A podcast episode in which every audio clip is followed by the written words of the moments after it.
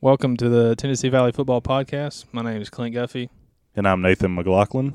We're just a couple local college kids from the Huntsville metropolitan area uh, talking about high school, NFL, and college football and our expertise opinions, quote unquote expertise. Just talking about all of it.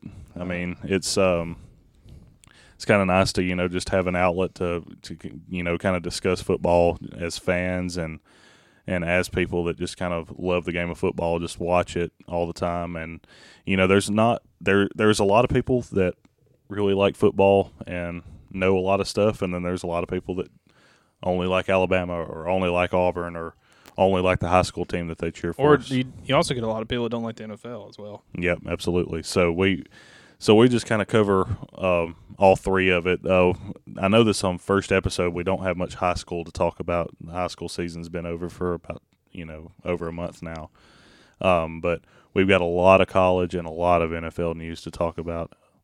A whole lot of it.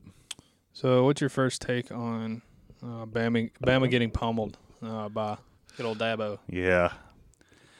So Bama just got they got beat up. Very uncharacteristic. Like, like I mean, that is the worst beating Saban's ever taken. At, at, Alabama, yeah. I mean, Alabama's never lost a game by more than 14 points under Nick Saban. And the last team to do that to Alabama was Nick Saban at LSU. Yep. And, um, you know, they just got pummeled. I mean, it just it looked bad from the first place because before the game, the the thing that I was really scared about was I was like, you know, the one thing that Tua has not done well with, and you know, by the way, Jalen Hurts going into that game wouldn't have solved anything. They were going to get trounced regardless. It was they were not winning the battle up front against four first round talents. I mean, well, I say four first round talents. Dexter Lawrence was, not in the game, but I mean, there's three genuine first round draft picks on that defensive line, and Brent Venables likes to blitz a lot. So the one thing that I was really worried about was Tua getting blitzed and getting pressured, and he got pressured a lot in the game and then, you know, midway through the game, you had a bunch of Alabama fans saying, well, they need to go to Jalen because Tua sucks. And it's, like, I mean, you know, Tua only scored 48 total touchdowns this year and had over 4,000 total yards, like unheard of at Alabama. And, you know, now you're going to say he sucks just because he's having one bad game. Not Look, to mention he was getting hit in the mouth a lot. A lot. That team just, I did not see the urgency. I mean, there was like if if Deonte Brown was in at left guard, it probably would have made a tiny bit of difference. They were still probably going to get whooped up front all night long, regardless. But I mean, with Lester Cotton in there, it's not necessarily a shot because I mean, you know, anybody that plays at Alabama is pretty good, but Lester Cotton is not a very good offensive lineman compared to the other four that were on that team, and you know, Pierschbacher can only do so much without. Ha- I mean, they're having to help Lester Cotton out. You know, this was the kind of the thing that they were talking about throughout the year is that you know Cornbread Brown went in and they were just moving the ball left and right. Well, when Cornbread Brown was out and like you know Lester Cotton was having to come in, you know they were having to help Lester Cotton out because he was not getting any push in the run game. You know, Jonah Williams would either have to help him out or Ross Pierschbacher would have to help him out or you know whatever you know and alex leatherwood and you know jedrick wills will probably be a guy that'll probably go in the first round here in a year or two I think Jedrick Wills is a pretty good guy, even though he was jumping, you know, he was false starting left and right in the playoffs, but he's a good talent. And Jonah Williams deserves to go in the first round. He has been a stalwart, one of my favorite offensive linemen in the Saban era is definitely Jonah Williams. I don't, I mean, even Trevor Lawrence, if he was getting pressured like that, or even Tom Brady, uh, if you're getting hit a lot and you're getting pressured, like the doesn't matter who's in your face. And there was somebody blitzing. Like it seemed like every play, you're going to yeah, play differently. Play. I mean, even Philip Rivers is not going to is is going to affect you. And uh, I think they called it a dog blitz. It's whenever the, like when Bama would motion out a receiver, that guy that was supposed to be covering him would stay, and he would blitz off that motion. And uh, I think whenever Tua got hit real low, I think that was one of those dog blitzes because the receiver motioned out, and then that and Tua never saw the dude get hit. Yeah, I mean, there was just it was just an all around not a very good offensive effort. And then the defense, you know, I just don't think it was a very good coaching plan going into it. the defense, and that's the big thing that we've been talking about. That I, you know, like I told you about yesterday, I had just found out yesterday, and you know, if anybody's listening, and if they, you know, kind of, you, you know, knew this. I just found out yesterday that apparently Tosh Lupoi was not even calling the defense. Uh, like halfway through the season, he got it taken away from him, and was pretty much fully replaced by Pete Golding as the defensive play caller. Now, that's because, and I had concerns about Lupoi. Not, I, I was ecstatic about Lupoi being promoted because I like Lupoi as a coach She's a good recruiter, right? and he's a I mean he's an ace recruiter, but I was worried about it when Saban and Lupoi both came out and said he doesn't know that much about the secondary. Like he he's not as good on all positional levels of the defense. And I was like, and you got this guy trying to call a defense. You know, so that's why they hired Pete Golding away from uh, Texas San Antonio in the first place because Pete Golding was the defensive coordinator there, and they had like a top five or top ten defense. And I don't know if you remember, but last year's draft, the Saints drafted Marcus Davenport, who was a defensive end from uh, UTSA. That was he wasn't coached up by Pete Golding necessarily because Pete Golding was a safeties coach and defensive coordinator, but like you know he's part of Pete Golding's defense, and he gets drafted in the first round out of Texas San Antonio. I mean, really, you know. Uh, so he was he's an outstanding like fast riser in the defensive ranks. But if he really was calling the defense that second half of the year, I'll tell you this much. Uh, it doesn't matter who was calling that defense. Had Quinnen Williams not been on that team, that would not have been a top fifteen defense. That would have been a defense in the forties or fifties at And that was yeah, and that was the worst defense Bam, Saban's other than probably the seven and six team, which was not a product of Saban. Yeah, that was that pretty was much not. that was the leftover from and Shula. not to mention that's Kevin Steele as defensive coordinator. That first, you know, I think that first season was Kevin Steele, and then I think the second year Kirby Smart and Kevin Steele were like co-defensive coordinators, and by to 09, Kevin Steele was just out of town because Kevin Steele has had this like resurgence or whatever with Auburn, but he's never been uh just a great defensive coordinator. He's always been steady to good, but he has never been great. And then all of a sudden at Auburn, he became great. But then they took a step back this year because they're like 45th in total defense here at the end of the year. So, you know, but other than that, yeah, this was not a good defense. They were just positionally were out, uh, and I, you could tell it from the Louisville game. The Louisville game, yeah, Louisville only scored 14 points and didn't really perform very well. But how many times during that game was the running back left wide open with nobody see- within 20 yards? well, see, I didn't get to watch that game. That was whenever I was on my surfing trip. Uh, that's right. That the running back was wide open during that game, probably five or six times, and nobody within twenty yards. And whatever his name is, Jawon Pass would like toss the ball to him, and he would just go for twenty yards because nobody would be around him. That's why Jawon Pass had like two hundred and sixty passing yards against us, but they didn't run the ball at all. See, the thing that I always like, uh, back up a second. Uh, where for the for the listeners, where did you hear that uh, when Tosh Lupoi got stripped of his duties? So it was on an article by AL.com. I don't know. I don't remember who the uh, article's uh, writer was. It might have been Michael, Michael Casagrande or somebody. Uh, but uh, apparently, it was just a report. It was a report that was coming out from multiple sources that said that Lupoi had already been relieved of play calling duties, and he was still heavily involved in defensive game planning. But the calling plays had been shifted to Pete Golding, definitely by the playoffs. But some people say that as soon as October, uh, Pete Golding was calling the defense. See, in like the the Missouri game, the they play defense. I think picked up the slack because I think that was when Tua first got hurt, wasn't it? Yeah, that was when. Yeah, that was. I think when Tua was, we started thinking he might be, you know, a little bit more banged up than we than we And the defense stepped up. Because Missouri had a pretty good offense, and Saban was. I mean, they gave up ten points, but yeah, Derek Dooley surprised a lot of people. He was a he was a great offensive coordinator this year for Missouri. You know, just because he wasn't a good def- Tennessee head coach doesn't mean that he's not a good coach. some guys are just not meant to be head coaches. Exactly. And I think he was also just kind of thrust into a situation at Tennessee that was kind of a no win because Lane Kiffin had just left and they just kind of needed somebody. But he performed well at Missouri this year.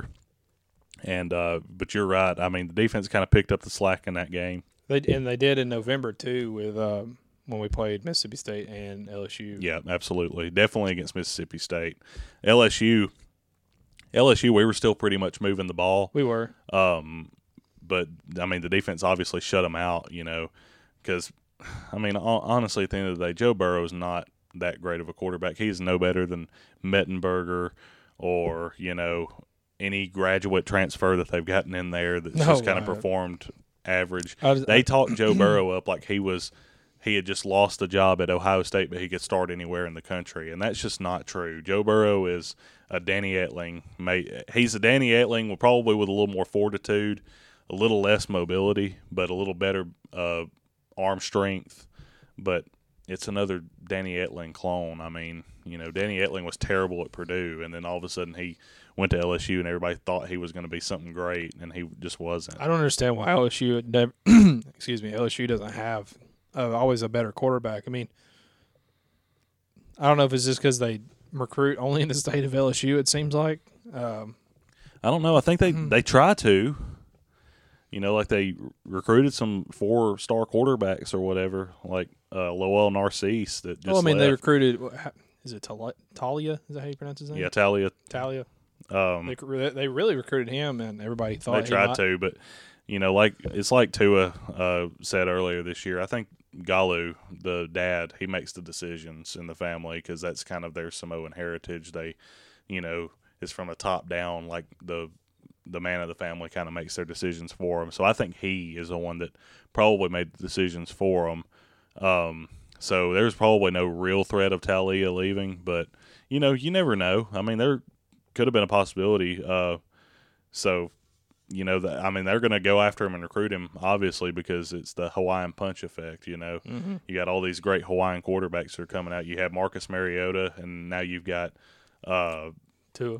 You got Tua. You've got his younger brother. Which now do we know if he's going to be a great college quarterback? We don't, but you know, Well, it's that very, Ole Miss quarterback very is possible. The Tom Uh, Ta'amu. Jordan Ta'amu, He's from um, Hawaii. and then uh, McKenzie Yeah, Milton from UCF is from. Hawaii as well. They've they've got a lot of great quarterbacks coming out of that state, but they kind of, you know, it used to be that it was the Hawaii college because that was producing great quarterbacks because June Jones used to be there and they ran the run and shoot offense and they'd have like Colt Brennan throwing Yep. for 58 touchdowns in a year. um, and then they had a guy before him named Timmy Chang that threw for a lot of touchdowns and a lot of yards and he started for like 3 or 4 years there and just became a prolific passer. Seemed like Colt Brennan played there for like he just like st- graduated like 2000s, 2013. yeah. Kind of like Hunter Renfro. Yeah, Yeah, he was he was there for a while. I know he was like a th- at least a three year starter, uh, 05 through 07. Yeah. I think he started, but they were doing great in 07, and then they just hit a brick wall against Georgia. I think in the Sugar Bowl, uh, Yeah. or something like that. But um, And they really never recovered from. I mean, they haven't been like. I could be completely wrong, but I mean, you don't see them talked about as much. yeah, they ever. they never really fully recovered from that one because June Jones left after 07 and went to SMU, um, and they just kind of kind of fell off the map since then. They've got a guy named Nick Rolovich there now that led them. I think he's led them to two bowl games in the past three years, which is pretty good for them considering they were pretty much in the tank. But um, yeah, I think they're I think they're kind of picking back up because they've started running that kind of run and shoot offense again because that's just what Hawaii's known for. And they've got a guy there, Cole McDonald, that nobody talks about that threw for a lot of touchdowns and a lot of yards this year. I mean, he had I think over 40 total touchdowns. Really? Uh, over 4,000 total yards of offense, kind of like Tua. I mean, he he was prolific, you know, especially there early on in the year. He had like seven touchdowns in a game, I believe, and you know he's a pretty good one. But he had he got hurt a lot towards the end of the year, and they just kind of fell off the map. But um, Cole McDonald is a guy to really watch out for because I really think that you know he's going to tear up the stat sheet if he can stay healthy. Because towards the end of the year is when he started Is he a native? hurt. I th- I'm not too sure to be honest. I don't know if he's from California or if he's from Hawaii. Um, he's one of the two. I don't think he's from anywhere else. Well, see, the the reason I ask is it almost seems like the Hawaiian quarterbacks can't stay healthy. Yeah, it's it's kind of odd. Uh, but I mean- think it's also just because you know they just throw. I mean, I don't. I mean, I understand. You know, it's probably the you know the Tua effect or whatever. But well, not even the two effect. Uh, talking about Mariota in the league, like It seems like he. I mean, Yeah, um, and that's not a knock at Tua or anybody from Hawaii. I mean, I'm just saying. yeah, maybe it's just a luck thing because I know McKenzie Milton was just a that was- freak yeah, accident. Yeah, you can't do anything about that. I mean, He's- Ta'amu, I don't think he got hurt this And year, Ta'amu, I don't think he's even been hurt. Like, uh, but he's a physical specimen. He's, he is. He's a big dude, and that's what people were talking about. They when Shea Patterson got hurt that one year and Ta'amu took over. yeah, he lit it up. Ta'amu is a better quarterback than Patterson is, in my opinion. Now, you might not have Mel Kiper and Todd McShay saying that, but I'm saying it because Shea Patterson, I, I think, is highly overrated. He was the he was a five star, like one of the top two quarterbacks in the nation. I think he was the top quarterback in the nation when he uh, committed to Ole Miss, and he's not that good. I mean, he's just not. You know, Mike Winchell. I mean, yeah. Yeah, he actually just I think he only wears two at uh, Michigan now. He doesn't wear 20 anymore like he did at Ole Miss. You know, and, but you know, and, and for the people that don't get that inside joke, in Friday Night Lights, you know, Mike Winchell wore number twenty, and and Yeah. Shea Patterson wore quarterback 20. number 20. He wore twenty at Ole Miss. Uh, but uh, moving on to that, uh, who do you think is going to be the OC and DC next year at Bama? That's that's a tough question. Um, and it's a tough question because I can come I don't I don't know who's going to be, but I can come up with a list of who I'd like to see uh, in the uh, running for it, and that's what I'm going to do. Um, as far as defensive coordinator, I'll start off with that. Um, they did make a hire today, and it's not clear what he is going to be. The Now, guy from Pruitt staff. the guy from Tennessee, Charles Kelly. Yeah. Now, if Charles Kelly does become the defensive coordinator, this is not a bad hire. The reason being, he was the defensive coordinator for four seasons at Florida State after Pruitt left. From 2014 to 2017, he was the uh, defensive coordinator at And Florida, Florida State went to uh, the playoffs that year in 2014. Yeah, in 2014 they went to the playoffs. Now, 2014 was actually his worst defense there. They, I think they finished 52nd in the nation in total defense, but his defense from 15 to 17 was 24th. Uh, or I think 15 was they were 15th in the nation. I think they were 29th in 16 and 2017 when they were terrible and you know Bama thrashed them in that first game and then they end up going 6 and 6 or whatever and going to a bowl game barely. 2017 they finished like 24th in defense despite the fact that they were a terrible team. And. Louisville destroyed them. That- Exactly. Louisville, I mean, that Louisville game probably, or was it that year that they got It wasn't no, it was was it uh, 2016? or no, it might have. I, I know they got destroyed by Louisville one year with think Lamar Jackson. I think there. that was 2016, the year. Um, but Yeah, I, think, they did lose. 2016 he They won the lost in 2017 as well, I believe, Yeah, uh, yeah, they did. I just remember. because they were just not a good team that year. I think it was 2016 because that was last Yeah. year. Uh, uh, yeah, I think there. so. But uh, yeah, um, Charles Kelly would not be a bad hire at all. Now, who do I want to see? Charles Kelly, I wouldn't mind, but who do I want to see? We can pay for anybody we want to. Yeah, and you probably know who my pick is. Yep. My pick is Dave Aranda from LSU if they can lure him away, that'd be all right. because Dave Aranda already runs a three-four defense. That's his bread and butter. He is the best, probably the best defensive mind in football. I don't care what anybody's saying about Don Brown at Michigan. When you got better players than everybody in your entire conference all year, and yeah, it sounds like a joke because it's like, well, Alabama's got better players, but you LSU's know, always got the talent. recruiting in the SEC. People do not understand. Just because Alabama's got better players does not mean that the talent disparity is Alabama way up top, and then the rest of the SEC is just lagging behind. SEC teams, there's normally ten of them that finish in the top twenty-five or thirty in recruiting rankings, Mm-hmm. and usually it's like Vanderbilt and you know a few others that just end up kind of lagging behind. South Carolina. yeah, So I think they had a good recruiting but class this the- year. they've always got there's always at least five teams in the top 25 Mm-hmm. at least and that's that's really the the very low end they usually have 8 to 10 teams in the top 25 in recruiting the big 10 doesn't have anywhere near that so i don't want to hear anything about big 10 being better or anything like that and i don't really care like i've gotten to the point where i'm not worried about you know this conference affiliation like I'm not this big SEC fan like I thought I used to be. No. I, because honestly, I don't like most of the SEC teams anyway. No, And just so everybody knows, we are Bama fans. However, we were Bama fans when Mike Shula was yeah. coaching, and we were getting destroyed I by Tennessee. We were. Bama fans when, like, you know, when you know when we were able to watch when Mike DuBose was there, and you know when Dennis Franchione came in and you know got us put on probation, and you know Mike Shula came in and they were just terrible. I mean,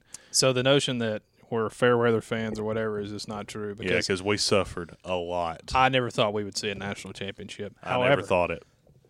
And also for the record, last year Nathan and I thought that Bama should not have been in the playoffs because we Yeah. we sucked it against Auburn. Don't know what was going, and that, like the last several games, we were just kind of There, like There. against Mississippi State. Too. yeah. It Tua threw you know that touchdown pass to DeVonta and Well, that was uh that was that- Jalen Hurts. yeah, Yeah, that's not Tua. My I'm sorry, uh, Jalen. Uh, but uh, we did we thought we were going to get destroyed by Clemson. yeah, uh, absolutely. Now, granted, I'll take a championship any day, but Mm-hmm. I, just so it's known, and uh, yeah, so Yeah, definitely. So Dave Aranda, you know, would be my choice. Um, and I've already said I wouldn't. I would be fine with Charles Kelly being named defensive coordinator because he's good at his job. Um, Dave Aranda would definitely be my choice, though. Um, I haven't really thought about anybody else besides those two, and the only reason I even thought about Charles Kelly is because the rumors had been linking them two together. Uh, Charles Kelly coming to Alabama ever since Tee Martin got hired back at Tennessee because they apparently got 11 on-field coaches and they have to get rid of one. yeah, they Um, reported some violations the other day because Phil Fulmer was like helping coach for like thirty seconds. Of course he was. So Dave Aranda is the guy that they should go get. Um, if Manny Diaz hadn't taken the Miami head coaching job, I would have, or you know, because he had taken the Temple job For and then took weeks. the Miami job. You know, if he hadn't taken any mm-hmm. head coaching jobs, he would have been a guy that I would have looked at. I wish we could lure Brent Venables away. Now Brent Venables, yeah, I thought about that, but the thing is, is Brent Venables, like Dave Aranda used to make a lot. Now Brent Venables makes a lot. Like he makes more than most head coaches yeah, do. he's not going anywhere. So he ain't going anywhere. And two, yeah, he likes. I mean, he's it's a family up there. It's, Yeah. it's not. He's not going anywhere. and he, you know, I would love to see Venables at Alabama, but it's not going to happen. And I think that uh, at the same time, I don't know if Brent Venables and Nick Saban could coexist very well because Saban's hard to coach for. Saban is hard to coach for, for one, but for two, just defensive scheme. I don't think Saban likes to blitz as much as because Venables is blitzing like every play. And two, you usually you Bama typically gets pressure with the front four or Exactly. the, or the front three. And now, if you turn around and look at the other end, Aranda, until like this past year, he hardly ever blitzed. He always ran base defense, and they were just whipping everybody. And I mean, it's not like they just had better players than anybody. Because when he was at Wisconsin, he was doing the same thing, and they had nobodies at Wisconsin. Just a bunch of like corn-fed Wisconsin, like cheese-fed Wisconsin boys that were just like just whooping everybody. I mean, Aranda know like he he knows what to do with no talent. So you know, what does he do with a bunch of five stars like this guy, like Antonio Alfano that's coming in, and all these other guys for Alabama? I mean, Aranda would be a home run hire. I don't, I don't see Alabama going that route because you know, the only interesting coordinator hire that they've really made is Lane Kiffin. So I don't see them going that route. I wish they would though, because Aranda would be a pipe dream for us. But, um, but if Charles Kelly was named defensive coordinator, I wouldn't bat an eyelash about it because that would be a that'd be a solid hire because Charles Kelly knows what he's doing. I mean, he was on some train wreck football teams and still putting together some great defense. Um, so I, I wouldn't be I have a problem with that. so now- switch to the other side of the Now ball. so we switch to the offensive side of the ball, and I'll tell you one thing. This rumor about Steve Sarkisian gonna come back and be named, and you know they hired Kyle Flood, who was the Atlanta Falcons O line coach, used to be the head coach at Rutgers. You know that's one thing, and everybody's saying, "Oh, well, this points to Steve Sarkisian being the offensive coordinator." If he is, there is going to be a riot in Al- in the state of Alabama. well, Tennessee was going to hire somebody last year, and Tennessee rioted, and they didn't hire him. Yeah, it's Greg Schiano. And they rioted. And like two days later, they were like, never mind, we're not hiring Greg Schiano. we're going to hire Pruitt. I wish he hadn't left. Which good on him for you know moving on and getting a head coaching yeah, job. Yeah, absolutely.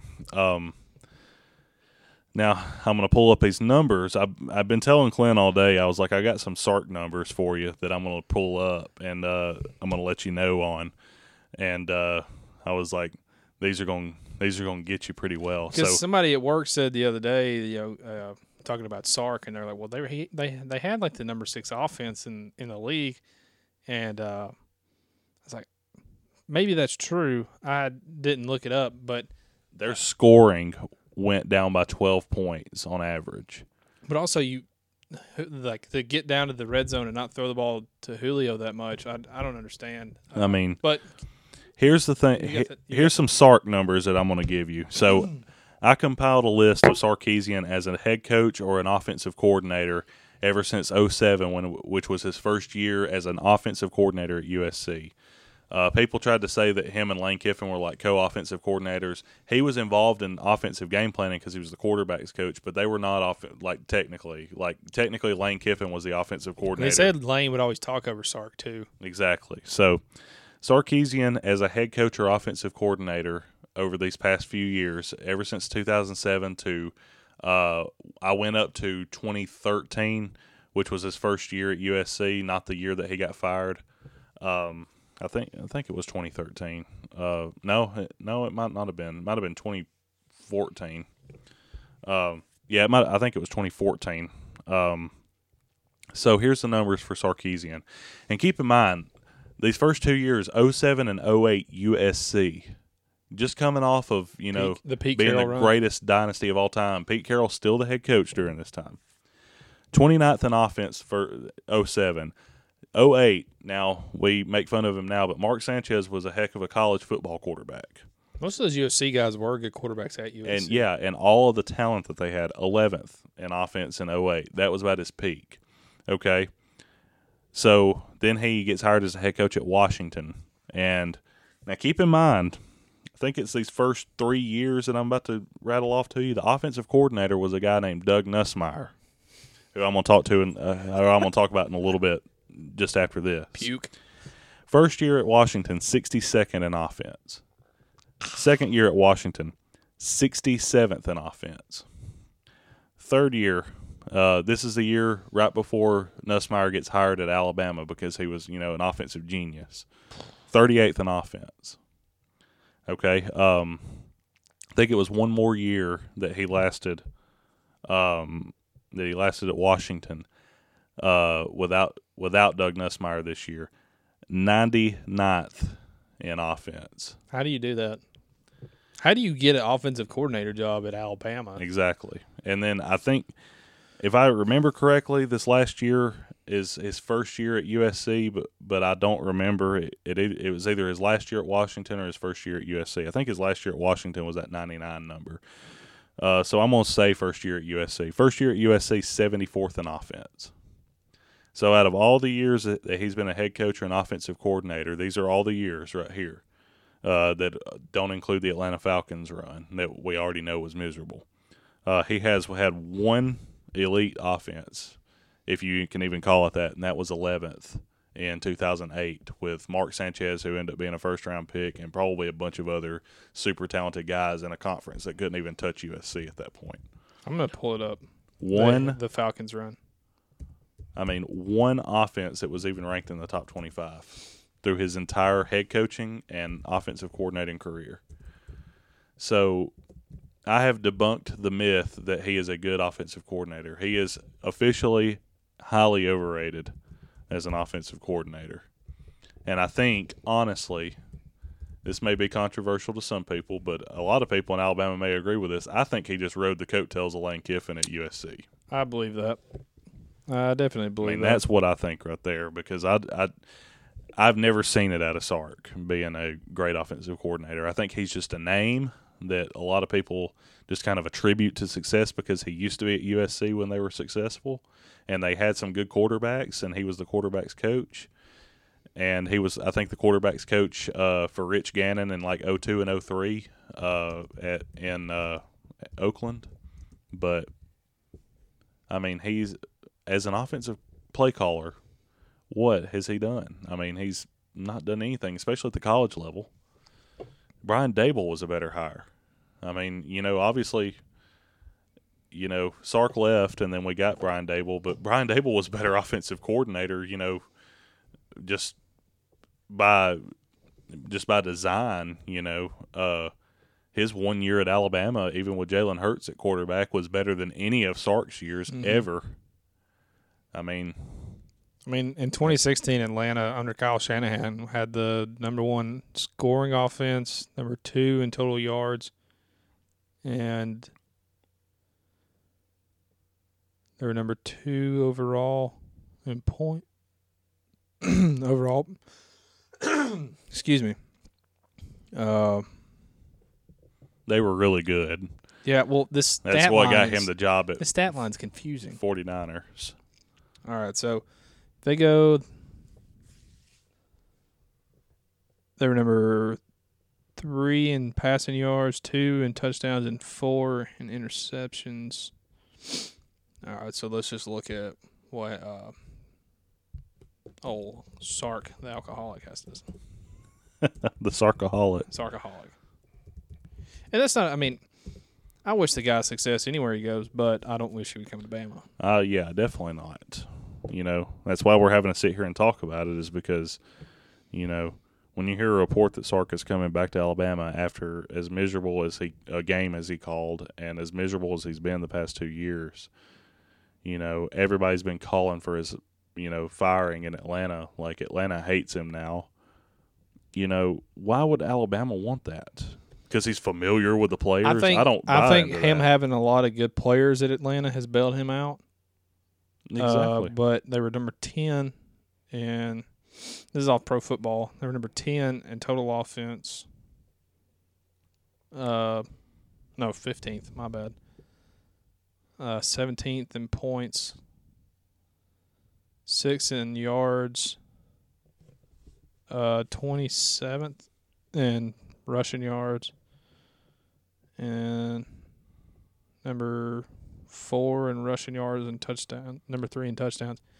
and now the reason why In twenty in twenty seventeen, they were number twenty in total touchdowns, and number eight in uh, passing yards and eleventh in interceptions.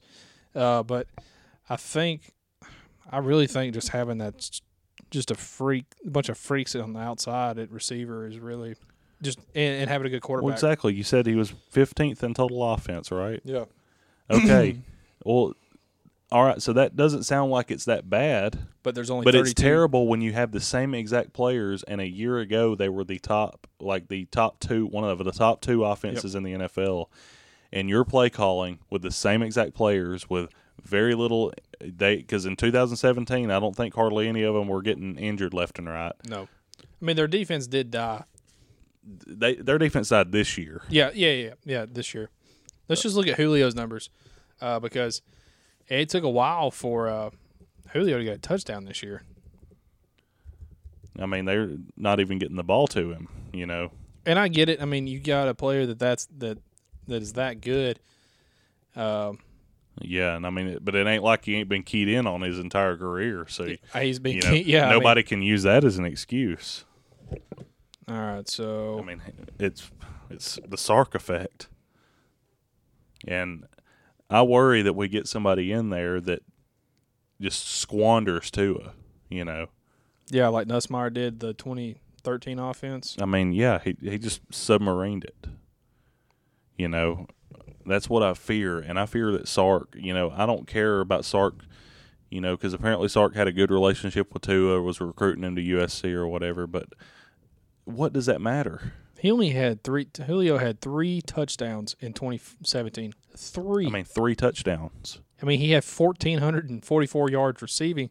One of the most prolific receivers in the league. He'll be a Hall of Famer.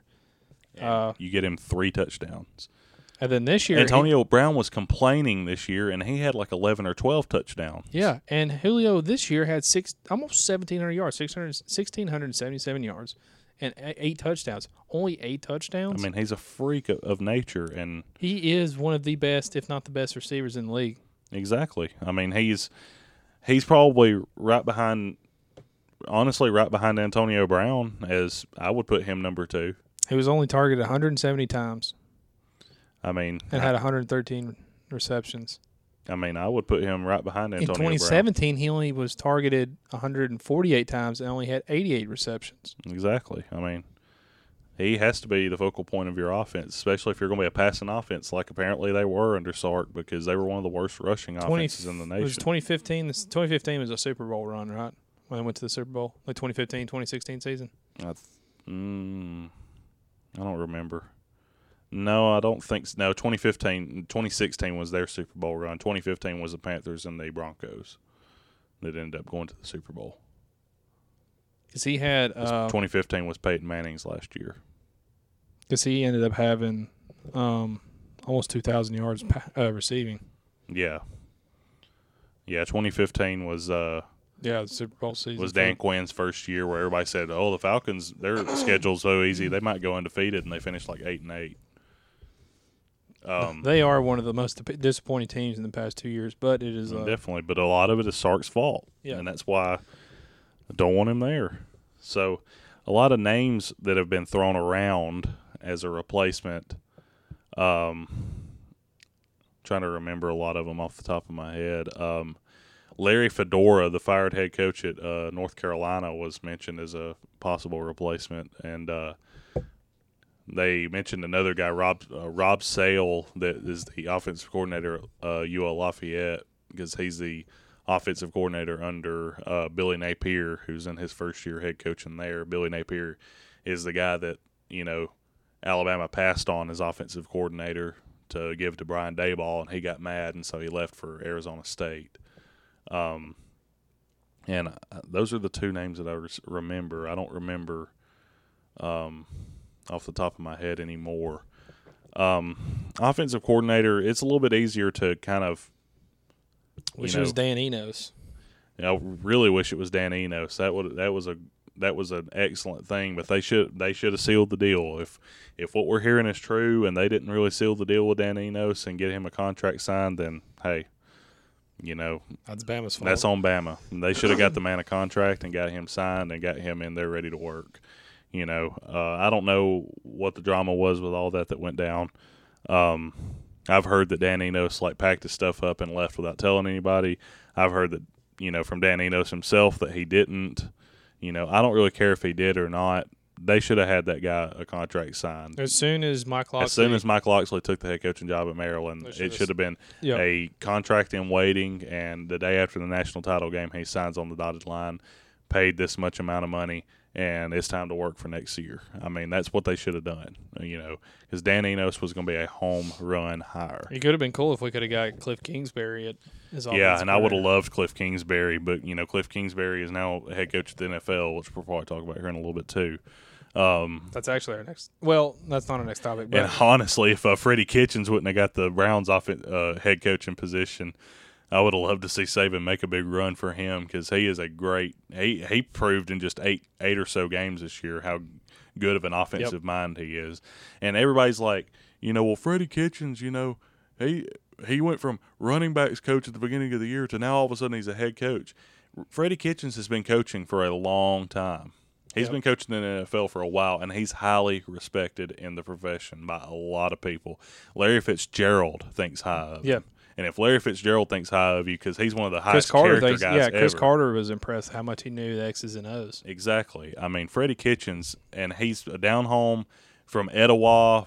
He went to Etowah High School from, you know, Attalla, Alabama, you know, homegrown Alabama boy. I mean, he is a guy that connects with everybody. But th- this ain't about him right now. But, um, you know, uh, nonetheless, he's a he was a great head coaching hire. But um, going back to Alabama offensive coordinators, I just haven't put a whole lot of research into it yet. I haven't don't- heard a lot of I don't know who I want in there. I know I don't want Sarkisian in or there. Doug Nussmeier. and definitely don't want Doug Nussmeier. I don't know why they don't make a run at Jim McElwain.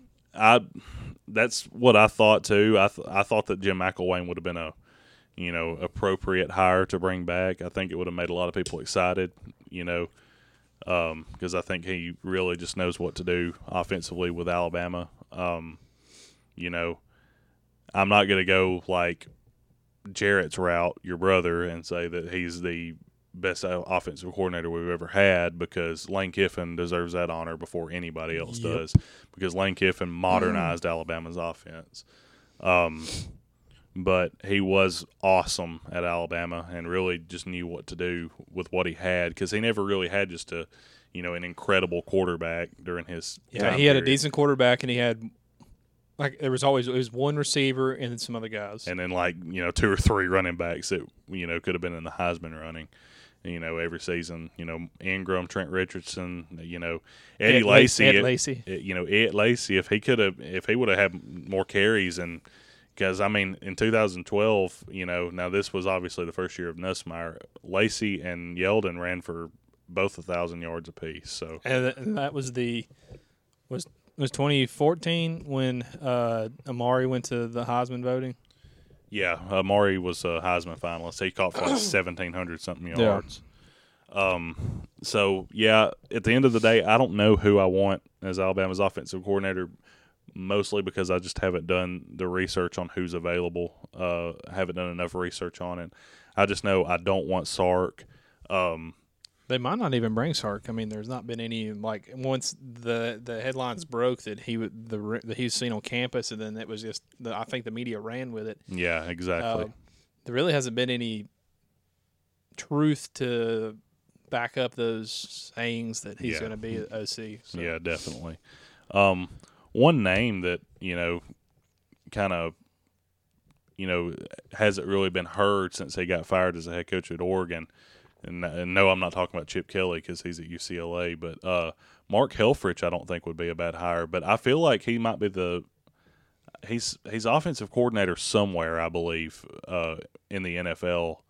Um, if he was available, I don't think he would be a bad hire at all because he was a pretty good guy and he's you know kind of cut from Chip Kelly's cloth, so he knows offense. He just wasn't a good head coach. I mean, you know they went to the playoffs that one year mostly because of Mariota because he was so great. He had like 57 total touchdowns in 2014. And then like 2015 came around and they just completely lost it and like fell off the map.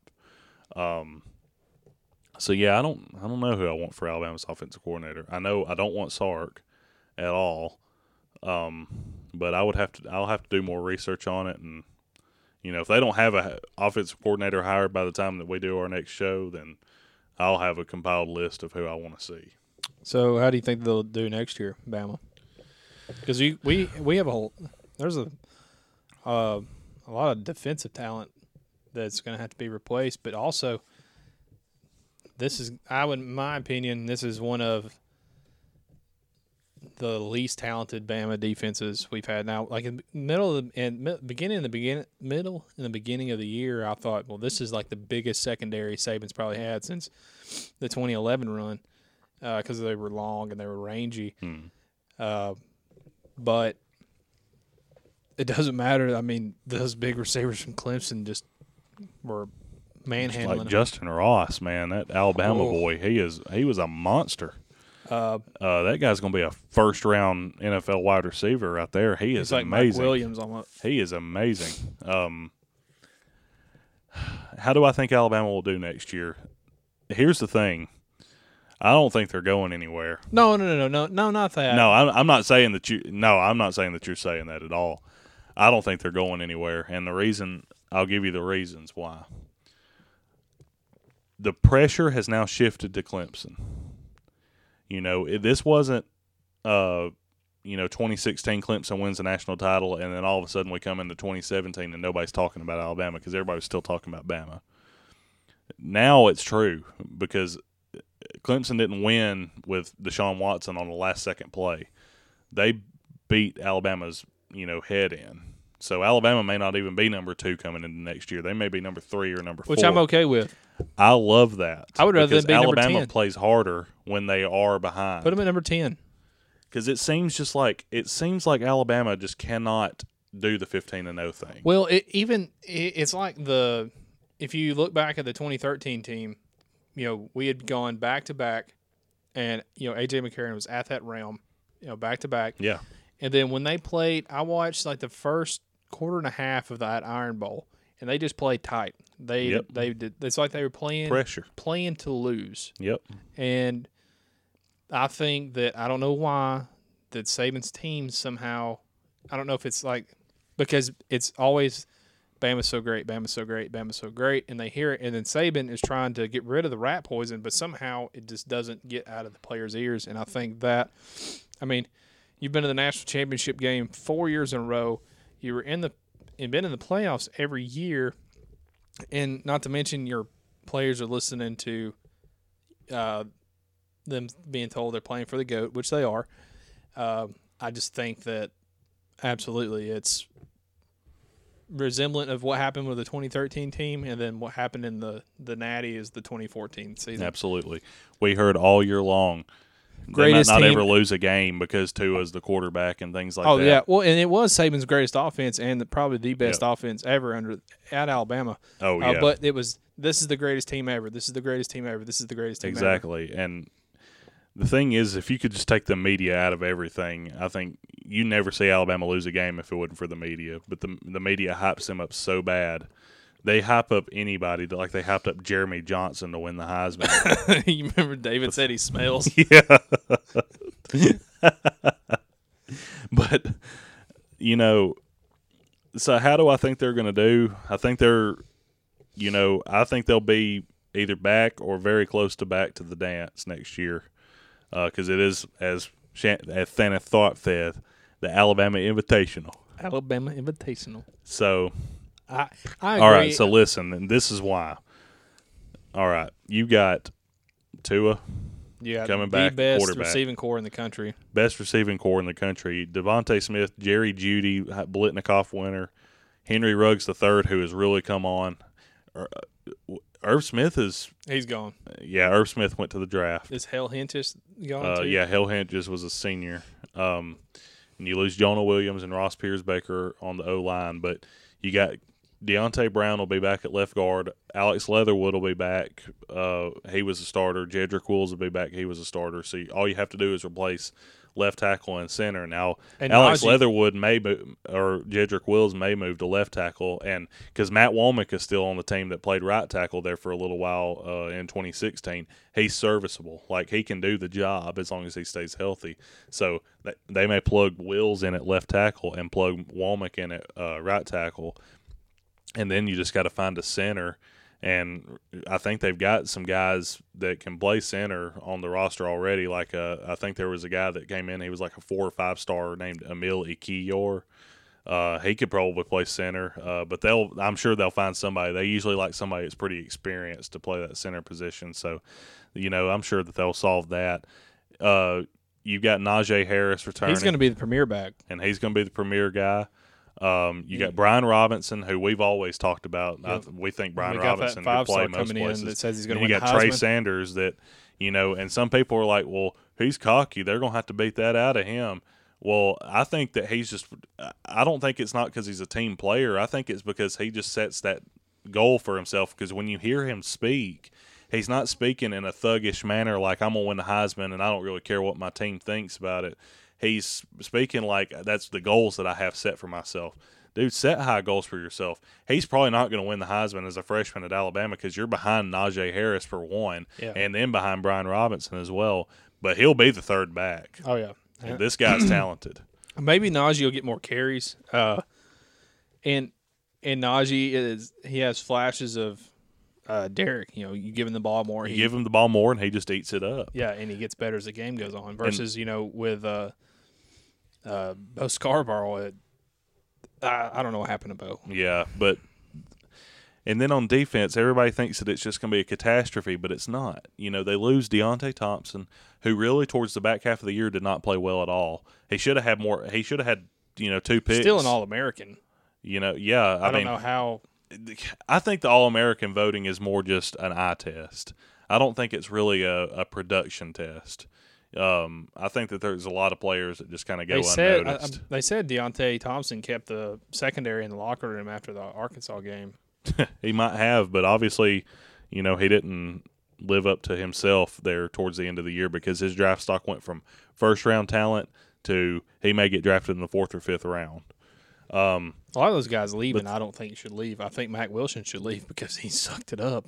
yeah, I, people, you know, I know a lot of people like Mac Wilson, but at the end of the day, he's a fast guy that's a, probably decent in coverage. He's not Reuben. He cannot make the calls. Like Is is th- this defense, has been? He, this defense yeah. was a concerted effort of of horridness this year because it was Mac Wilson can't make the right calls, and then you got Tosh Lupoi who obviously just got too pressured and couldn't do it, and then Pete Golding, you know, if he if he really did take over in October, he didn't do much better. Quinnen Williams is the reason why that defense didn't fall apart this year Yeah, because yeah. he was a monster. Buggs, yeah, Isaiah Buggs couldn't like st- cause it was always out of breath. Uh, I don't know. I And you know, Raekwon Davis is returning. Yeah. And Raekwon, I think he just kind of got he got you know when he really exploded on the scene in 2017, they were like, "We're going to take him out." You know, this year we've got to make sure we get that guy. Well, lo and behold, Quinnen Williams comes in here and he's a monster. Um, but they've got a guy for that guy from Madison, LaBryan Ray. Yep. That guy, he's a stud. And then they've got didn't he get arrested the other day? he did get arrested, uh, I think, for DUI or something like Yeah. that. Um, obviously, he'll be, you know, ready to play by the time the season comes around. He shouldn't have done that.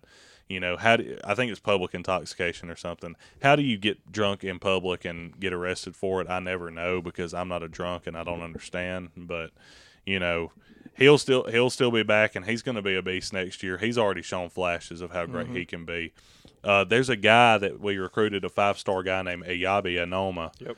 that guy all he's got to do is get the mental aspect down. He is a physical freak, and he was almost making plays, even though he didn't know what to do on most plays. Like he was almost making plays in that in you know backup duty, uh, you know, just on just on being good. I mean, and then you got this five star coming in, Antonio Alfano, who I'm high on because this guy's a smart dude that's big. I mean, he's 6'5", 265, 270, and he's smart.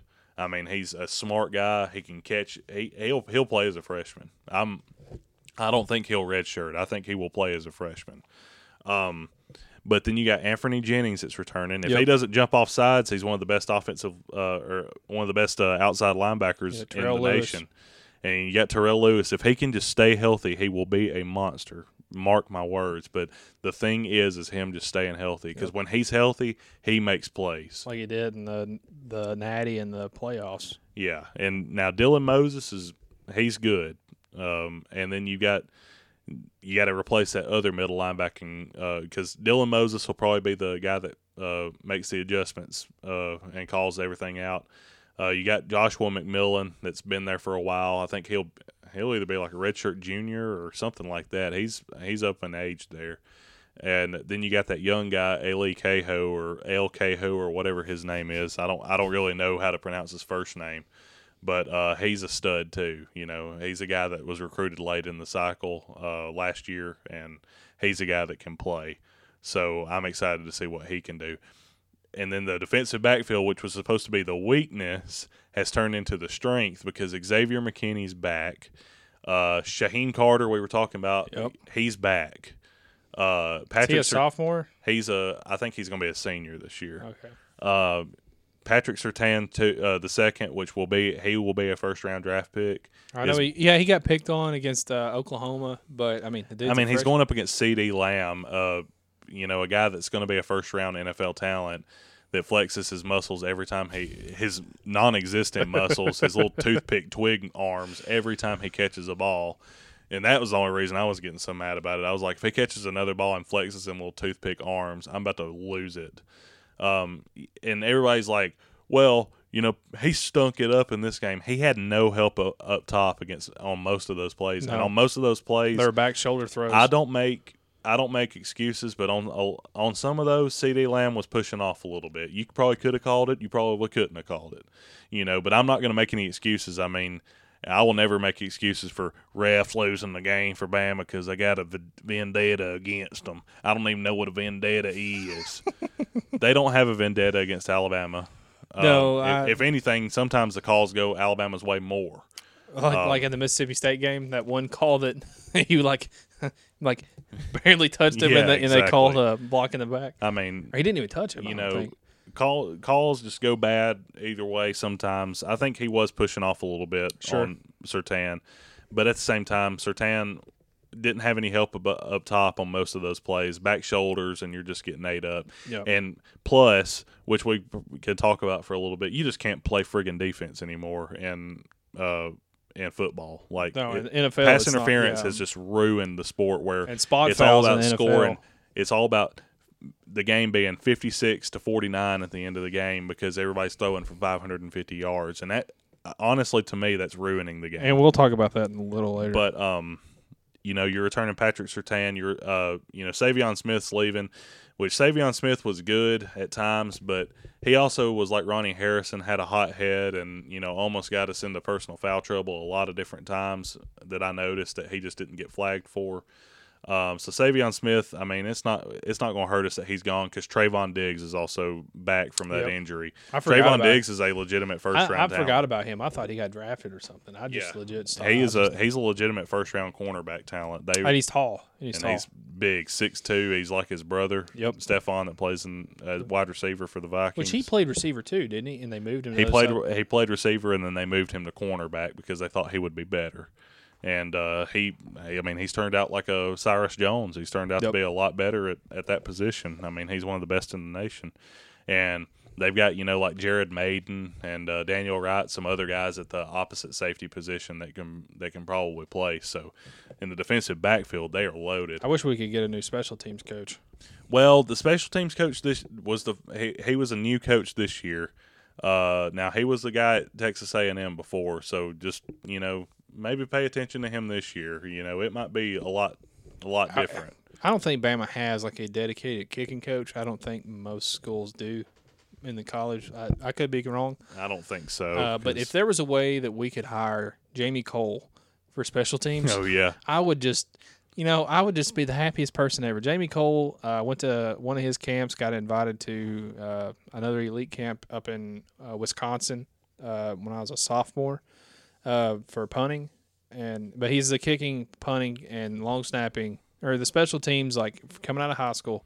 He puts guys in, uh, helps them get scholarships and everything, and also yeah, he he's the guru. and he's the one who decides uh, who goes and plays in the Under Armour All American game for the kicker, punter, and snappers for both Yeah. teams. He's the one that decides that. yeah, a little bit, tiny bit of background on Jamie Kohl. He used to play at Iowa State, and I think he ended up being like the leading scorer all time at Iowa State as a kicker. The dude knows his stuff. Like he, um, the like getting off top just a little bit. Uh, like my freshman year of high school, there was somebody else running Auburn's kicking camp. Um, and then when I went back the next year, Coach Kohl was running it, and it was just completely different. Had guys that played in the league, uh, guys that played in the league, guy, guys that played in college. Like our punting coach was the uh, all-time leading uh, punter in yards at University of Wisconsin Whitewater, and like it was like some ridiculous like eight or nine thousand yards in punting, like just un- absurd. gracious. Yeah, and he was a lefty too, which was cool. Just they they are really good dudes, and like he helps guys get into the league. So the dude probably makes more money as, and he gets probably more out of doing what he does than he would be as a college Definitely coach. helping but, more people. But if that was a hire, I would, I would just be out of this world with happiness. Yeah, people have people are trying trying to devalue kickers and punters, but they're very important. Obviously, I mean, and if Alabama, you know, definitely knows the importance of a kicker. I mean, because we look, never have one. 2011 game against LSU, I mean, the regular season game, not the national championship. yeah, and goodness And gracious, last year in the national championship, it almost cost us the national championship game. yeah, And and it's not a knock at the kickers. Like it is a mental game, and you can look at Cody Parkey or any of the other guys in the and Daniel Carlson. Uh, it is a mental game. Like yeah, they if you tore it think, up at Auburn, and then the NFL they struggle. if you th- think that you're going to miss that kick, you've already you've already missed that kick uh, mentally. And uh, for instance, whenever I was at the kicking camp at Auburn, we had the number one kicker in the country there, Austin Hardin. The dude kicked like a game-winning 59 yarder his junior year. He played in Georgia.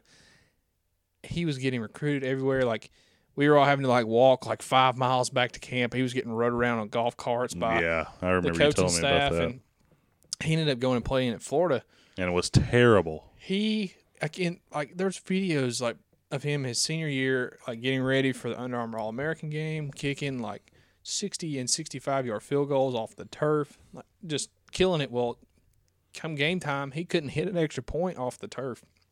What the heck's wrong with this guy? Well, he gets to Florida and he just sucks. Yep, Like the dude absolutely. was kicking field goals on kickoffs. That's how good he was. And then when he gets to Florida, he just like dies. And Can't he just forgets everything. and now Florida's kicker um, is uh, Evan McPherson. Evan McPherson. And I roomed with his brother at Auburn, Logan. You know, and they both played at Fort Payne, and uh, Logan played at La Tech, and and now his little brother's down there.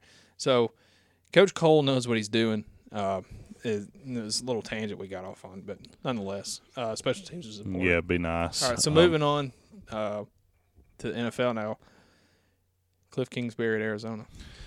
Cliff Kingsbury at Arizona sounds like a weird hire because of his track record that at, at Texas Tech as a head coach. Um, I did read this. Uh, it was on the USA Today or New York Times or something. It was an opinion article that made a little bit of sense. Running a being a head coach at, uh, at an NFL team and running a college program are two different things. Yeah, they talked about. I think uh, Cris Carter talked about it too. Yeah, uh, NFL uh, team is more about just doing the X's and O's. You're not worried about you know where your players are at and what they're doing. you're coaching and, grown men. You know, you're not having to be you know in the control of the Yeah. entire program. You know, because you still you know obviously you know Nick Saban still technically has a boss, even though he He probably pretty much runs Alabama at this point.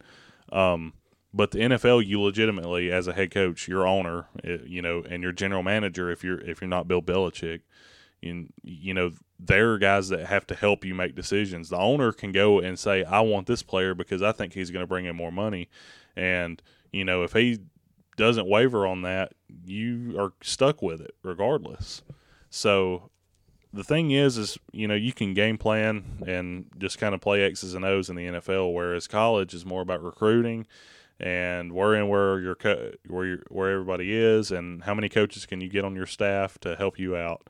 You know, the NFL is more of an X's and O's, just you know settle down and, and, and play also X's like, and O's. like I, He's a good offensive coach, yeah, definitely. Hey, offensive. The only thing. I worry about is him as a head coach. You know, he's going to have to get somebody in there that can really coach defense because he never had a, a, anywhere near a decent defense at Texas Tech. Well, also the te- I don't know why te- like defense does not exist in except for when they play Georgia in the Sugar Big Bowl 12. in the Big Twelve. Uh, but uh, you know, like I, it was Cris Carter. He said, uh, you know, talking about how it's a difference in college and NFL, and even as a head coach, it's. Uh, but there was somebody who was asking a head coach uh, in a press conference in the NFL, like, "What about the defense? Like, what are they running? Yada yada yada." And he's like, "I don't know. Why don't you go ask the defensive coordinator?" Yeah, exactly. So, I think it'll be it'll be interesting. He had you know he had Johnny Manziel, and uh, got him to a Heisman. He had Patty Mahomes um, And Baker Mayfield and Baker Mayfield. at one point. So, and they had really good offense. and then another guy named Davis Webb that ended up Yep. getting picked by the Giants Yep, is- so- was a Texas Tech product as so well. I think it'll be interesting. Hopefully, he does good. Because I don't think he's a a bad dude. Uh, yeah, I was in his corner at Texas Tech. He just never was able to pull it all together. Like no. Like he- right behind Alabama. Like honestly, like literally right behind Alabama. I was like, you know, obviously nobody can ever even get close to my, you know, fandom for Alabama, but I was like, man, Texas Tech's up there. I'm pulling. But you even talked about him at, uh, when he was at A and M. You always liked him at A and M. Yeah, I was like, uh, Kingsbury's going to get a head coaching job, you know, here soon, and you know he's a he's an excellent offensive coach, but they could not put it all together at Texas Tech. But maybe he's able to put it together at the Cardinals. But I'm going to tell you where it starts with his success is going to live or die on how much they improve that offensive line. Uh, because offensive line is Swiss cheese, and nobody can Yep. play good quarterback. Even Josh Rosen can't play good quarterback behind that offensive line right now. David Johnson can't run the ball behind that offensive line right now. So, and then like, you know, Walter Football is kind of a website that I frequent a lot. Walter Cherepinsky runs it. He uh, has a mock draft out, and he's got the first overall pick. You know, obviously, is going to Arizona, and he's got them picking Nick Bosa. And I just don't think that's a good idea. I think that the, what they need to do is, yeah, you can pick some. I mean, you can pick a you know game changing edge rusher, and you know it may be fine, but maybe you also let somebody that is going to be dumb enough to you know trade up and uh, get Dwayne Haskins as their quarterback. Maybe you trade down, get some draft capital, and or even pick Kyler Murray. drop back for a, yeah, drop back for a little bit, and you know pick you a good left tackle, good offensive lineman like Jonah Williams or that guy Jawaan Taylor out of Florida. Mm-hmm. Pick somebody that's going to anchor your offensive line for years because they need it. Look at the Colts; they had the, a terrible offensive line. All of a sudden, they draft Ryan Kelly, they draft Quenton Nelson. Uh, they get some other, you know, decent players in there. All of a sudden, they're the best offensive line in the league, Yep. or one of you know, and all of a sudden Andrew Luck is healthy again and he's got time to throw, you know. So now I'm not now you can't really directly you can't really correlate a top offensive line to immediate like Super Bowl winning you're going to win the Super Bowl every year because uh, the top offensive lines in the league really are teams that are not winning Super Bowls, like the Steelers that aren't even in the playoffs. Well, yeah, and then the Cowboys a couple years ago. The Cowboys a couple and of years the ago The was- Raiders a couple of years ago. I mean, they were the teams that everybody was talking about, and they didn't do anything. yeah. you know so you can't directly correlate that but if you got two or three really good offensive linemen you're going to move the ball and you know the thing is, is you can't just spend all your money on five offensive linemen you just can't but if you got three quality guys and just two kind of plug and play guys you're you're all right So when do it you comes think? that Do you think that they'll?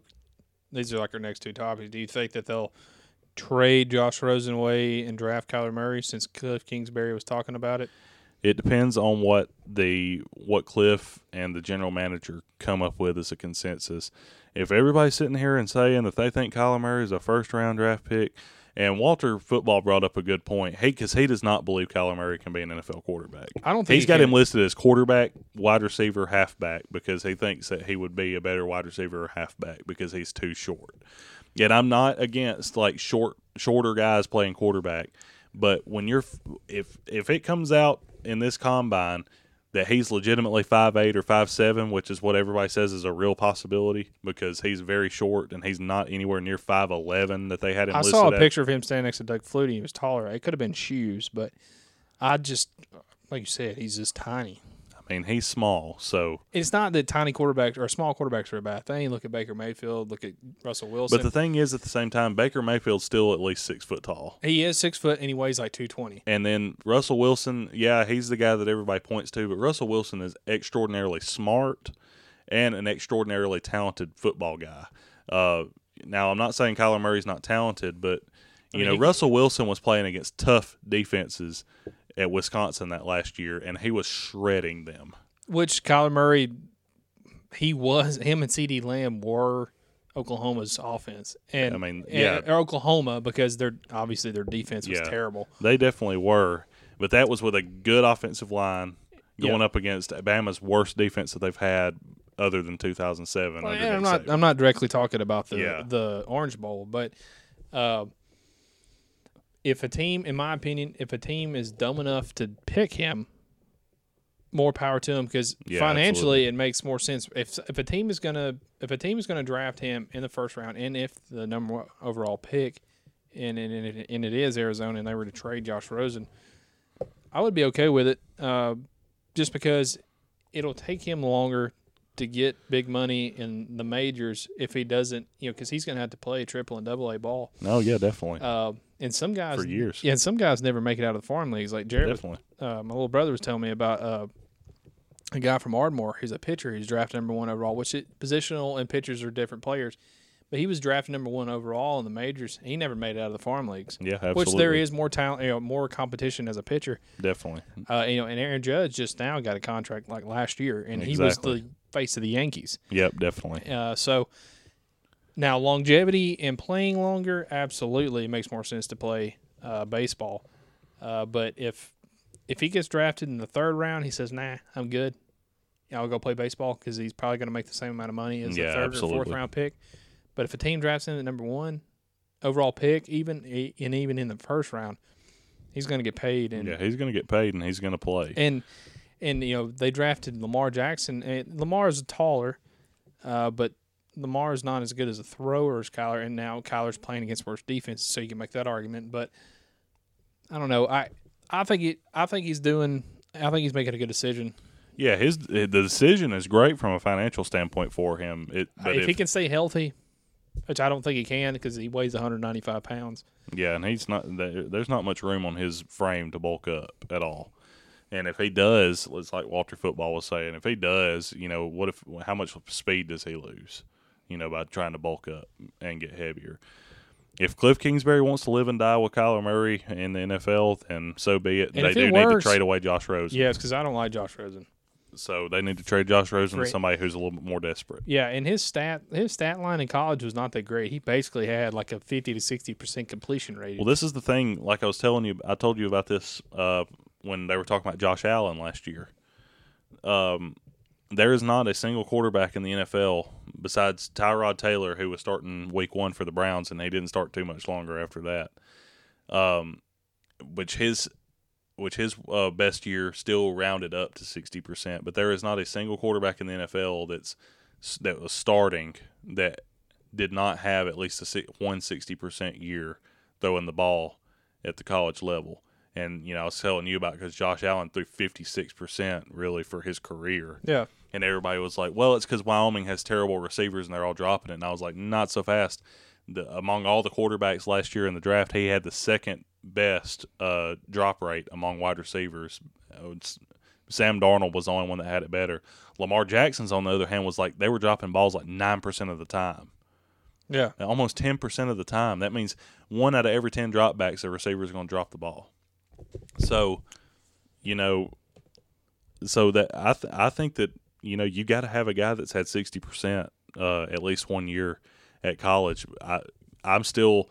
I understand Josh Allen, you know, has got people excited because he is running around like a goose or whatever. How can somebody can sustain can sustain that very long? But I mean, look at Cam. has he been a good thrower? No. No, like Josh that- Allen has been terrible. that one play that. I sent you? So they were playing. uh Who were they playing? Miami. I think it was some- Miami. Somebody. like there was a Josh Allen threw a slant, and the slant was open for a touchdown, and it was so far behind that it hit. yeah, he, he Zay threw it- Jones had to redirect himself. He, when he caught it behind himself, it redirected him his momentum, and that's how he scored.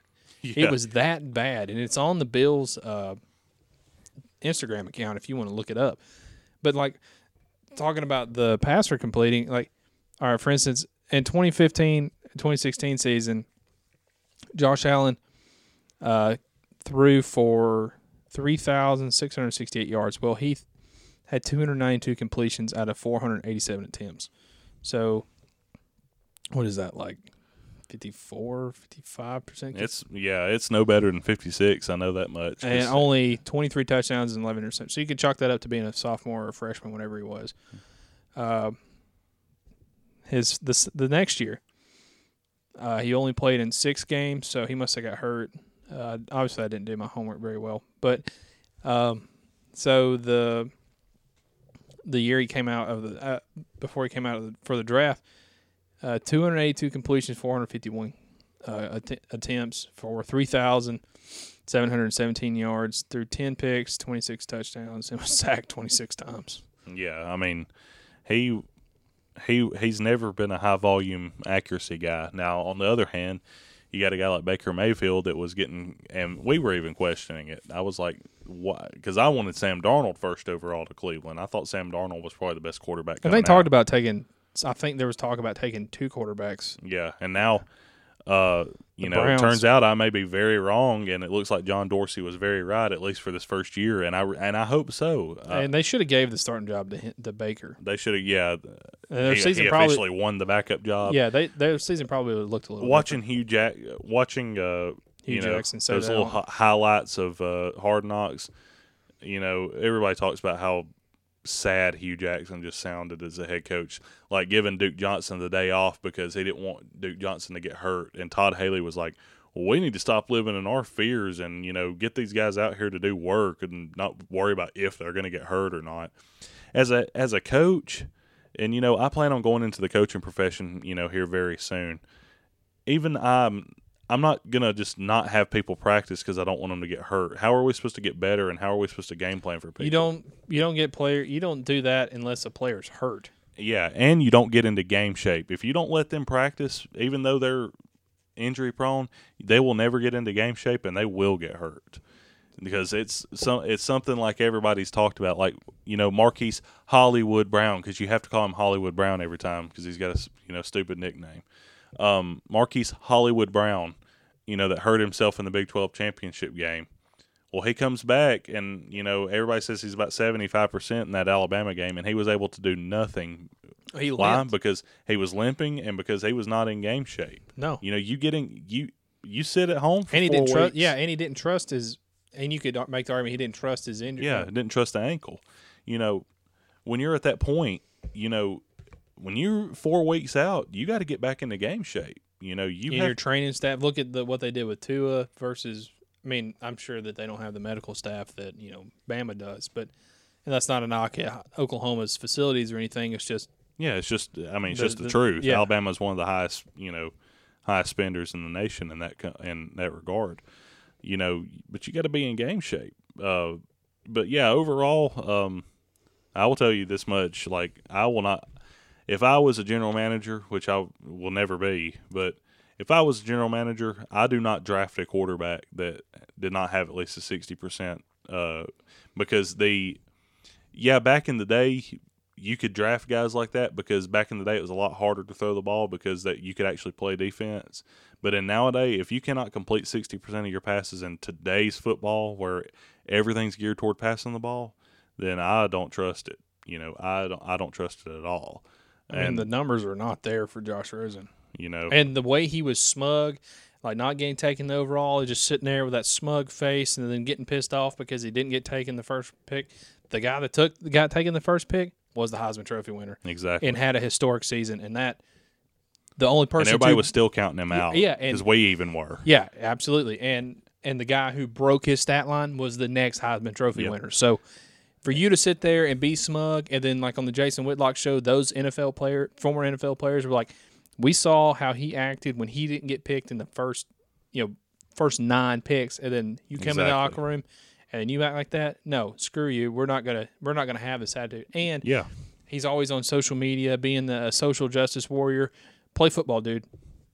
Play yeah, football. like he really knows everybody's struggles. You know, yeah, because. Yeah, you. because he doesn't have to work at McDonald's in case the football thing doesn't work out. Because that's exactly what he said. You know, there's a difference between being kind of an upstanding person and just saying stupid things, and he just says stupid things. He's like Ryan Tannehill and Jay Cutler. when he said, yeah, when he said that, uh, when he said that thing about, well, my family's not stupid rich, but his dad was like a smidge away from being the attorney general under Obama, so it's not like he's not prestigious. He's like, my family's not stupid rich, but I won't have to work at McDonald's if I if the football thing doesn't. Why even say out. that? Like, why do you have to say something like that? For one, you know, people at McDonald's. I mean, they there's some people that just have to work there, and you we know, how- both worked how- at McDonald's in high school. and how are you going to get how are you to get your food if some if nobody works at McDonald's? If you stop at McDonald's in the morning for breakfast, how are you going to get your food if nobody works there? Because a, ro- a robot they they're not at the point where robots just spit that stuff off the assembly line. So for one thing, for him to insult McDonald's workers like that is just kind of ridiculous. I, it may sound like a social justice warrior type rant, and it's not really. But it's just you know when you're spoon fed like that, you know people that weren't spoon fed get really irritated when you say stuff like that Yep. for one thing. For another thing, you know, Josh Rosen's got that entire just smug attitude about him, taking pictures of him with his little pool in his, you know, dorm room or whatever. You know, I'd rather take somebody that's got a chip on their shoulder. I'd Uh, rather take Baker Mayfield all know, day. and the thing And Baker is the underdog. and a lot of people are not talking about it, and a lot of people will hate me for saying this, and I don't really care. Baker Mayfield had every bit as good of a season as Tom Brady did this year. He had the ex- almost the exact same numbers. and he's I think he and just had- played less games. and he played in less games. I think he just had less yards, but touchdowns and interceptions to him and Tom Brady were both similar. Um, so And he broke the rookie record for passing touchdowns. exactly, And it played in less games. and I think the rookie record was held by a guy named Peyton Manning too, because was. in '98 Peyton Manning was drafted.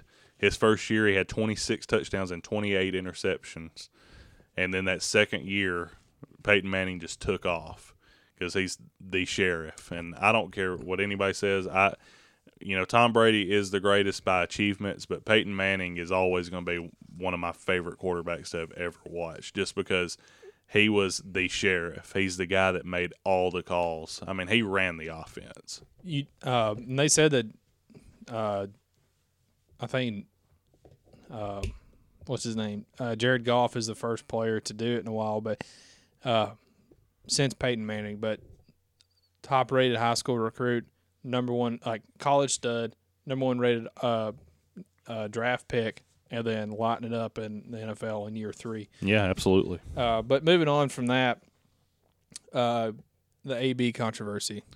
AB controversy. We could yeah. probably be really short with this one. we 'cause- can we, we can be pretty short with this one because I'll tell you this much as a Steelers fan, because I am a big Steelers fan, and I'll tell you this much: AB is the best receiver in the league right now by far, and it, it's not. It's kind of like the Barry Sanders effect. He's a guy that's smaller than everybody else. He's 5'10", 185 pounds or whatever, and he, you know, he is dominated every year. Just go and look at his stats. Every year he's got around 1,500 yards and around 15 touchdowns just every season. He's a, one of the best route runners and some of the best hands in the league. But he is a diva personality like many wide receivers are. The only wide receiver that I can't, can't really point to being a diva is, is also one of the best is Julio Jones. He's quiet. I mean, he's so quiet. But um, here's the thing about Antonio Brown: as great as he is, he is the greatest receiver. I'll be honest with you, of just my like, you know, adult lifetime, I think Antonio Brown's been the best receiver in the league. You know, during my adult lifetime, I can't say he's the best receiver in my lifetime because Jerry Rice was still playing when I was born and when Clint was born as well. So, I mean, you know, that would be just you know unrealistic my adult lifespan, Antonio Brown has been the best, you know, since I've been about 18 years old. Before then, it'd be Randy Moss. Randy Mouse. You got moused. But um, You think they'll trade him? as great as Antonio Brown is, I think they're listening to trade offers. And I, if I'm the general manager, I'm trading him. Because I'm getting draft capital for him because, listen, it would be different. I would say work it out with him if they didn't have Juju Smith Schuster on their roster. Yep, and he's really Smith Schuster is going to be a top. I mean, he's a top dog.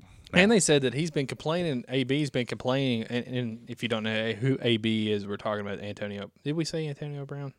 Yeah, Okay. Antonio Brown. Uh, but uh, he was getting mad because Juju was getting the ball.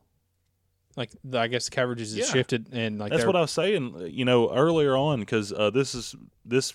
You know, they obviously fire uh, released Todd Haley from his contract last year, and they promoted Randy Fichtner to offensive coordinator position this year, and he was a good offensive coordinator this year. And uh, had it not been for you know Big Ben's just double sorted incompetence, where sometimes he throws for 500 yards and five touchdowns, and sometimes he throws for 500 yards and 16 interceptions in one game, because he just goes you know completely and then places the blame on somebody else. and then places the blame on everybody else. But um, Antonio Brown had a bunch of touchdowns this year and a bunch of yards, and was still complaining. Like, what are you to complain about? Because because Juju had more yards than you did. Not a team player. Well, go out there and play, man. There was somebody on the Jason Whitlock show that played with AB. I think earlier in his Probably James Harrison. I know was it- James Harrison comes on there a lot. He might have been James. I was listening to it in my like on my way home from work, so I didn't get to see who it was, and I wasn't paying that much attention. But he said that Or it could have been Ryan Clark too. Ryan Clark goes on those shows a lot. might have been Ryan Clark. Anyways, he said that uh, when they got a they got AB, and then at some point when he started asking for more money, he told the whoever he told somebody on the coaching staff or in the front office trade him because he's going to be problems. And this was Yeah, earlier exactly. in his career. He was early in his career. Uh, so and I mean, he's great. Don't get me wrong, but it's just like Le'Veon Bell. You know, it gets to the point where you're getting replaced by some other guys. If you're just going to ask for more money and more money and more responsibility and cry and whine about everything, just trade them and get some draft capital you out pay, of them. and when you get that big money, you have to play that like you're worth that. You got to play like big money, exactly. It's just like Le'Veon Bell. He's been a, you know, one of the best uh, running backs in the league, but everybody and everybody's trying to say, well, they missed the playoffs because they didn't have Le'Veon Bell. That's not true at all. They missed the playoffs more than anything because Big Ben just threw interceptions in the red zone. and you lost to the. Raiders. That doesn't have that doesn't have anything to do with Le'Veon Bell. Because and the reason why is because one James Conner came in and played every bit as well as Le'Veon Bell would have played this year, and then James Conner gets hurt, and then Jaylen Samuels, a rookie, comes in and he plays as well as Le'Veon Bell or James Conner would have played. The only difference between James Conner and Le'Veon Bell this year was James Conner was more prone to fumbles than Le'Veon Bell has been throughout his career. But this is only his second year in the league, and he So you can make that argument a little bit. You think that paying Le'Veon Bell like twenty million dollars of guaranteed money is going to get us one more win? I don't believe so because Le'Veon Bell's been a good running back, but he's never been. uh, He's the only time I can remember that he's the reason we won the game was we played the Chargers. I think it was 2014, and they put him in the Wildcat at the very end of the game, just last play of the game. They took a snap. It looked like they had stopped him, and he second efforted, got into the end zone. We beat the Chargers on a walk off touchdown. That's the only time I can ever remember Le'Veon Bell just literally winning us the game. It's always been Big Ben, Brown, with Bell. You know, it's always been all three of them and the offensive line playing well. It's never been Bell carrying us to a win like Ezekiel Elliott, you know, carrying the Cowboys to a win. It's never been that way.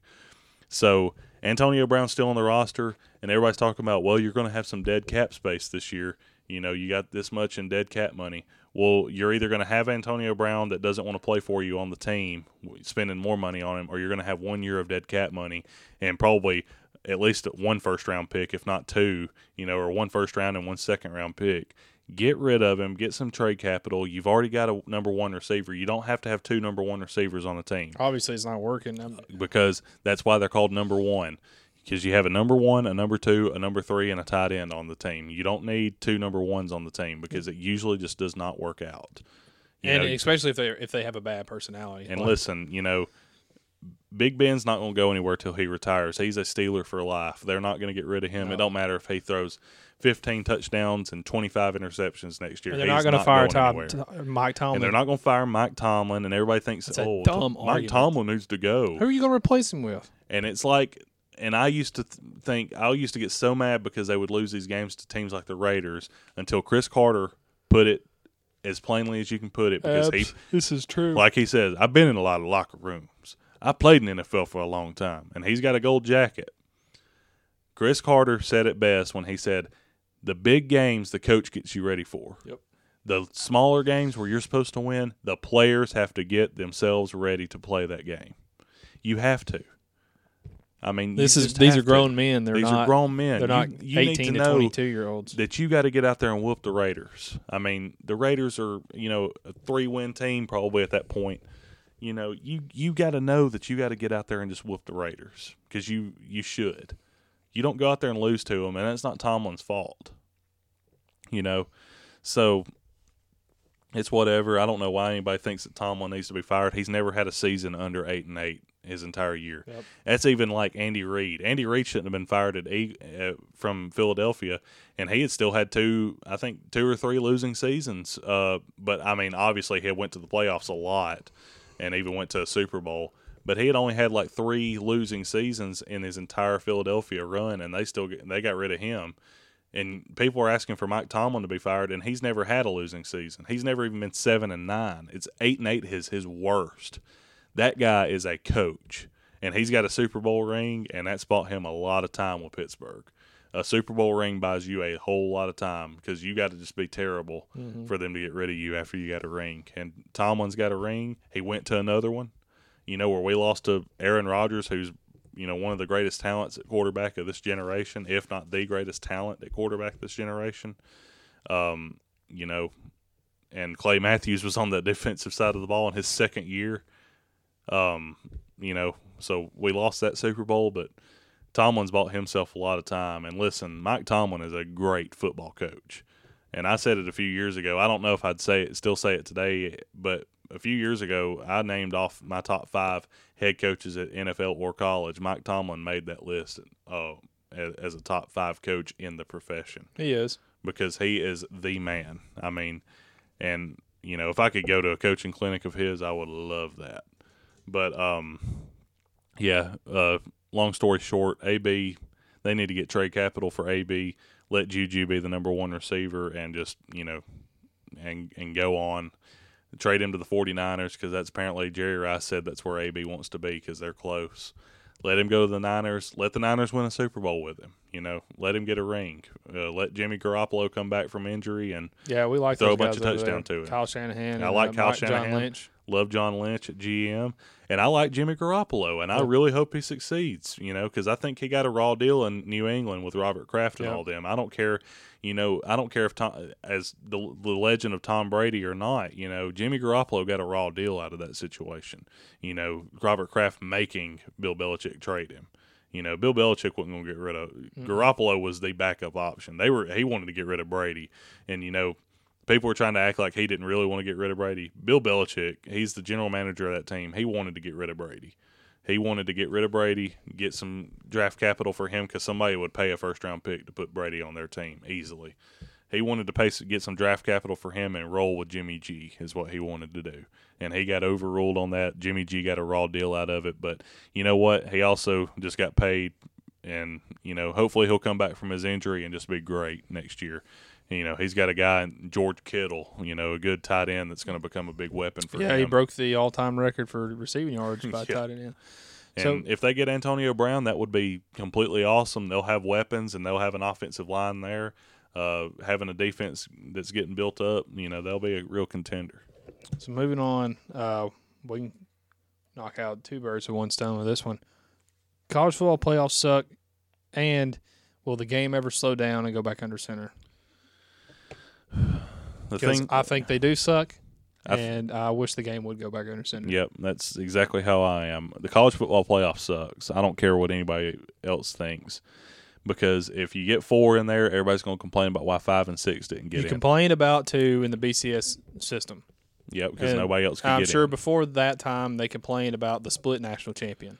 Oh yeah, and that's the- like Joel Klatt tried to say. He's like, you would prefer that, and I was like, honestly, I don't care. I would much rather go back to split national champs, and you know, if you had to split national champs between AP and UPI, and you know, just just go on about it and and not have the playoff. I would even I would even prefer that. But the BCS system, the only time that the BCS didn't have an outright national champion was 03, where uh, LSU and USC were both recognized as national champs. That was the only year that the BCS didn't have an outright national champ.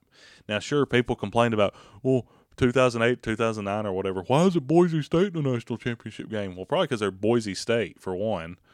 Uh, but the BCS, except for 2003, always had a consensus national champion. You know, I would love to go back to the BCS because I hate the college football playoff. I hate the fact that, you know, you work all this time and it diminishes the conference championship, you know, where the conference championship is a game that you really just have to survive with no injuries if you're a playoff football team. And then, you know, if you're a team like Auburn, who was, you know, up there and all they had to do was beat Georgia to get in, they lose. All of a sudden, Georgia's in, and the team that they just beat, Alabama's in in 2017. I don't think that the college football playoff is really fair, and I don't think expanding it makes it any better. No, expanding it diminishes everything. Expanding it to eight, it diminishes. Yes. honestly, expanding it to eight, you may put one more team that deserve to be in in it. Or You're going to have three friggin' teams there in six through eight that did not deserve to be in that playoff playing for a national title. Even at six teams, you're still going to have the same. and even at six teams, you you you're probably going to have that six team that really did not So deserve. you're going to have a team that got blown out by 28. Remember talking about Georgia because everybody said Georgia should be in the playoff over Notre Dame. Yeah, Georgia should be in the playoff over a 12 win undefeated Notre Dame team that had beat Michigan at the beginning of the year, beat four or five top 25 teams, and I think they only played two or th- Clint. I think they only played like three teams that were not Power Five Yeah. football teams. They played Navy, who was not very good this year, but Navy's you know under Ken Niumatalolo, their head coach, they've always been a decent football Yeah, team. and they had beat Army for so long. you know this is the first year that they were just not good in a in a long time. They've always been a pretty good team. You know you had ball state which is not a very good team that you know took them down to the wire. And then you know i think they had like one more team. They're contractually obligated to play four or five acc games every year. They always play michigan every And season. this is the first year they haven't played Clemson in a while, I think, too. you know i mean they play USC at the end of every year, which was USC that great this year? No, but they've always usually been a ten win team. Yeah. Of they're a college football blue blood. They have to play uh, Notre Dame, and USC has has to play at the end of every year for the Jeweled Shillelagh. So if you take So how do you take Yeah. that team that went twelve and zero with yeah a schedule that maybe Bama and Georgia could run through, but you can't diminish their success just because oh well they're not they talented, they're they're not they every every team would just run over them. Well, they So- might have they might not have beaten any of the other you know top five of the top six teams. They might not have beaten anybody or gotten close. But you cannot diminish their success like that. And everybody's going to you know there might be people listening to it that are like, well. You're trying to use that argument. Well, what about UCF? Well, UCF don't play hardly any Power Five teams at all. no, They don't play anybody. and they, just turned they down played- a deal with Florida. they play maybe one top 25 team every year. You know, Notre Dame played four, including Michigan, who was one of the top teams in the nation by the end of the year that they had beaten in the first game. And then you got like four, three or four other top 25 teams. You know, you've only got three, you know, group of five opponents that you've even played against. None of no Division One Double A teams like like even Alabama and Auburn And does, Clemson does too. and Clemson does it too. They play Georgia does too. one Division One Double A team a year. Notre Dame didn't have any of them, so and Georgia lost. And so you want to put a team that on the biggest stage in their biggest games got blown out by twi- twice. by twenty. I think it was twenty or 28 they lost by twenty to LSU, and, and then, then they got beat by blew Alabama. a fourteen point lead in the SEC championship game, and then got just manhandled. The score was not indicative of what the game actually was like. Got manhandled by Texas. So that Yeah. argument is dumb. Yeah, absolutely. I, I don't agree with that, and I you know there's a lot of people out there that you know I have a lot of respect for in the football world that you know did not think Notre Dame should have been in, and we just gonna have to agree to disagree on that because you can't take away somebody that went 12 and 0 and only played three group of five teams and the rest were Power Five opponents. You cannot diminish their success like that and just say, well, you're 12 and 0, but since you're not in a conference, never mind, because they contractually play five ACC games, and then you got to play U- USC and Michigan, who are the blue bloods of their uh, of their conference. I mean, come on. How how simple can I make it for you? I mean, they don't have to be in a conference. They play enough teams that are in conferences in the Power Five year in and year out, and enough college football They blue played. bloods. They played Georgia last year. exactly. They play enough college football blue bloods that they don't have to be in a conference. They do that. They're not in a conference because they have a deal with NBC that's you know televises all their games. They don't have to have the revenue from the conference in football because they are the you know they're still a premier you know blue blood college football team. So they don't need to join a conference, and there's no reason for them to. And I don't think that any of these athletic directors that think Notre Dame has to join a conference, they don't have to join a conference. They don't have to do anything. I mean, they went 12 and 0 on a schedule where they only played 3 group of 5 teams. You cannot diminish their success like that. You know, I don't care if they got beat 50 to nothing by Clemson. You cannot diminish their success through the regular season. And I want to point out in the the in the Cotton Bowl when Clemson or uh, Notre Dame pressured Trevor Lawrence, he went two for six and seventeen yards. Yep, and they just stopped. They just like did not pressure him most of the night. Just let him pick them apart. Uh, but that's neither here nor there. Uh, but as far as like the game, uh, thinking you know, Go. hoping that the game will slow down, I I really don't know if it will. I don't And think it will either. See, the thing is, is th- that's why I love high school ball so much. High school ball is still so much about different offenses and X's and O's and different defenses. You still see a lot of that old awesome stuff like the five-two formation on defense, and you know you you even see people. You, some teams in the nation run still single wing offenses and Notre Dame box formations and power T. You know Johnson High School even ran. You know. I forgot what their uh, head coach used to be. That you know, y'all played him y'all senior year. Um, he would run power T formation. I thought that was cool. Like he would run wishbone and all that stuff. I love those old formations, and that's why I love high school ball so much. Is because a lot of these teams that don't have as much speed or anything and can't just come out and shotgun and throw the ball everywhere, they'll line up in these heavy like wishbone and Notre Dame box formations and just run the ball, you know, and that's awesome. And I me. appreciate that. That's like I was, you know, when I sent you the highlights of the 2011 Bama Georgia Southern game.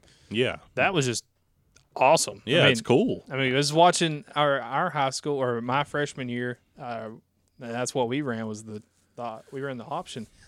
That was cool seeing that. Uh, yeah, it's like you know we ran the veer at Yeah, the- DAR, yeah. and you know, it's like I remember we went up against Fairview my junior year, and their game plan was they ran a six man front to stop us.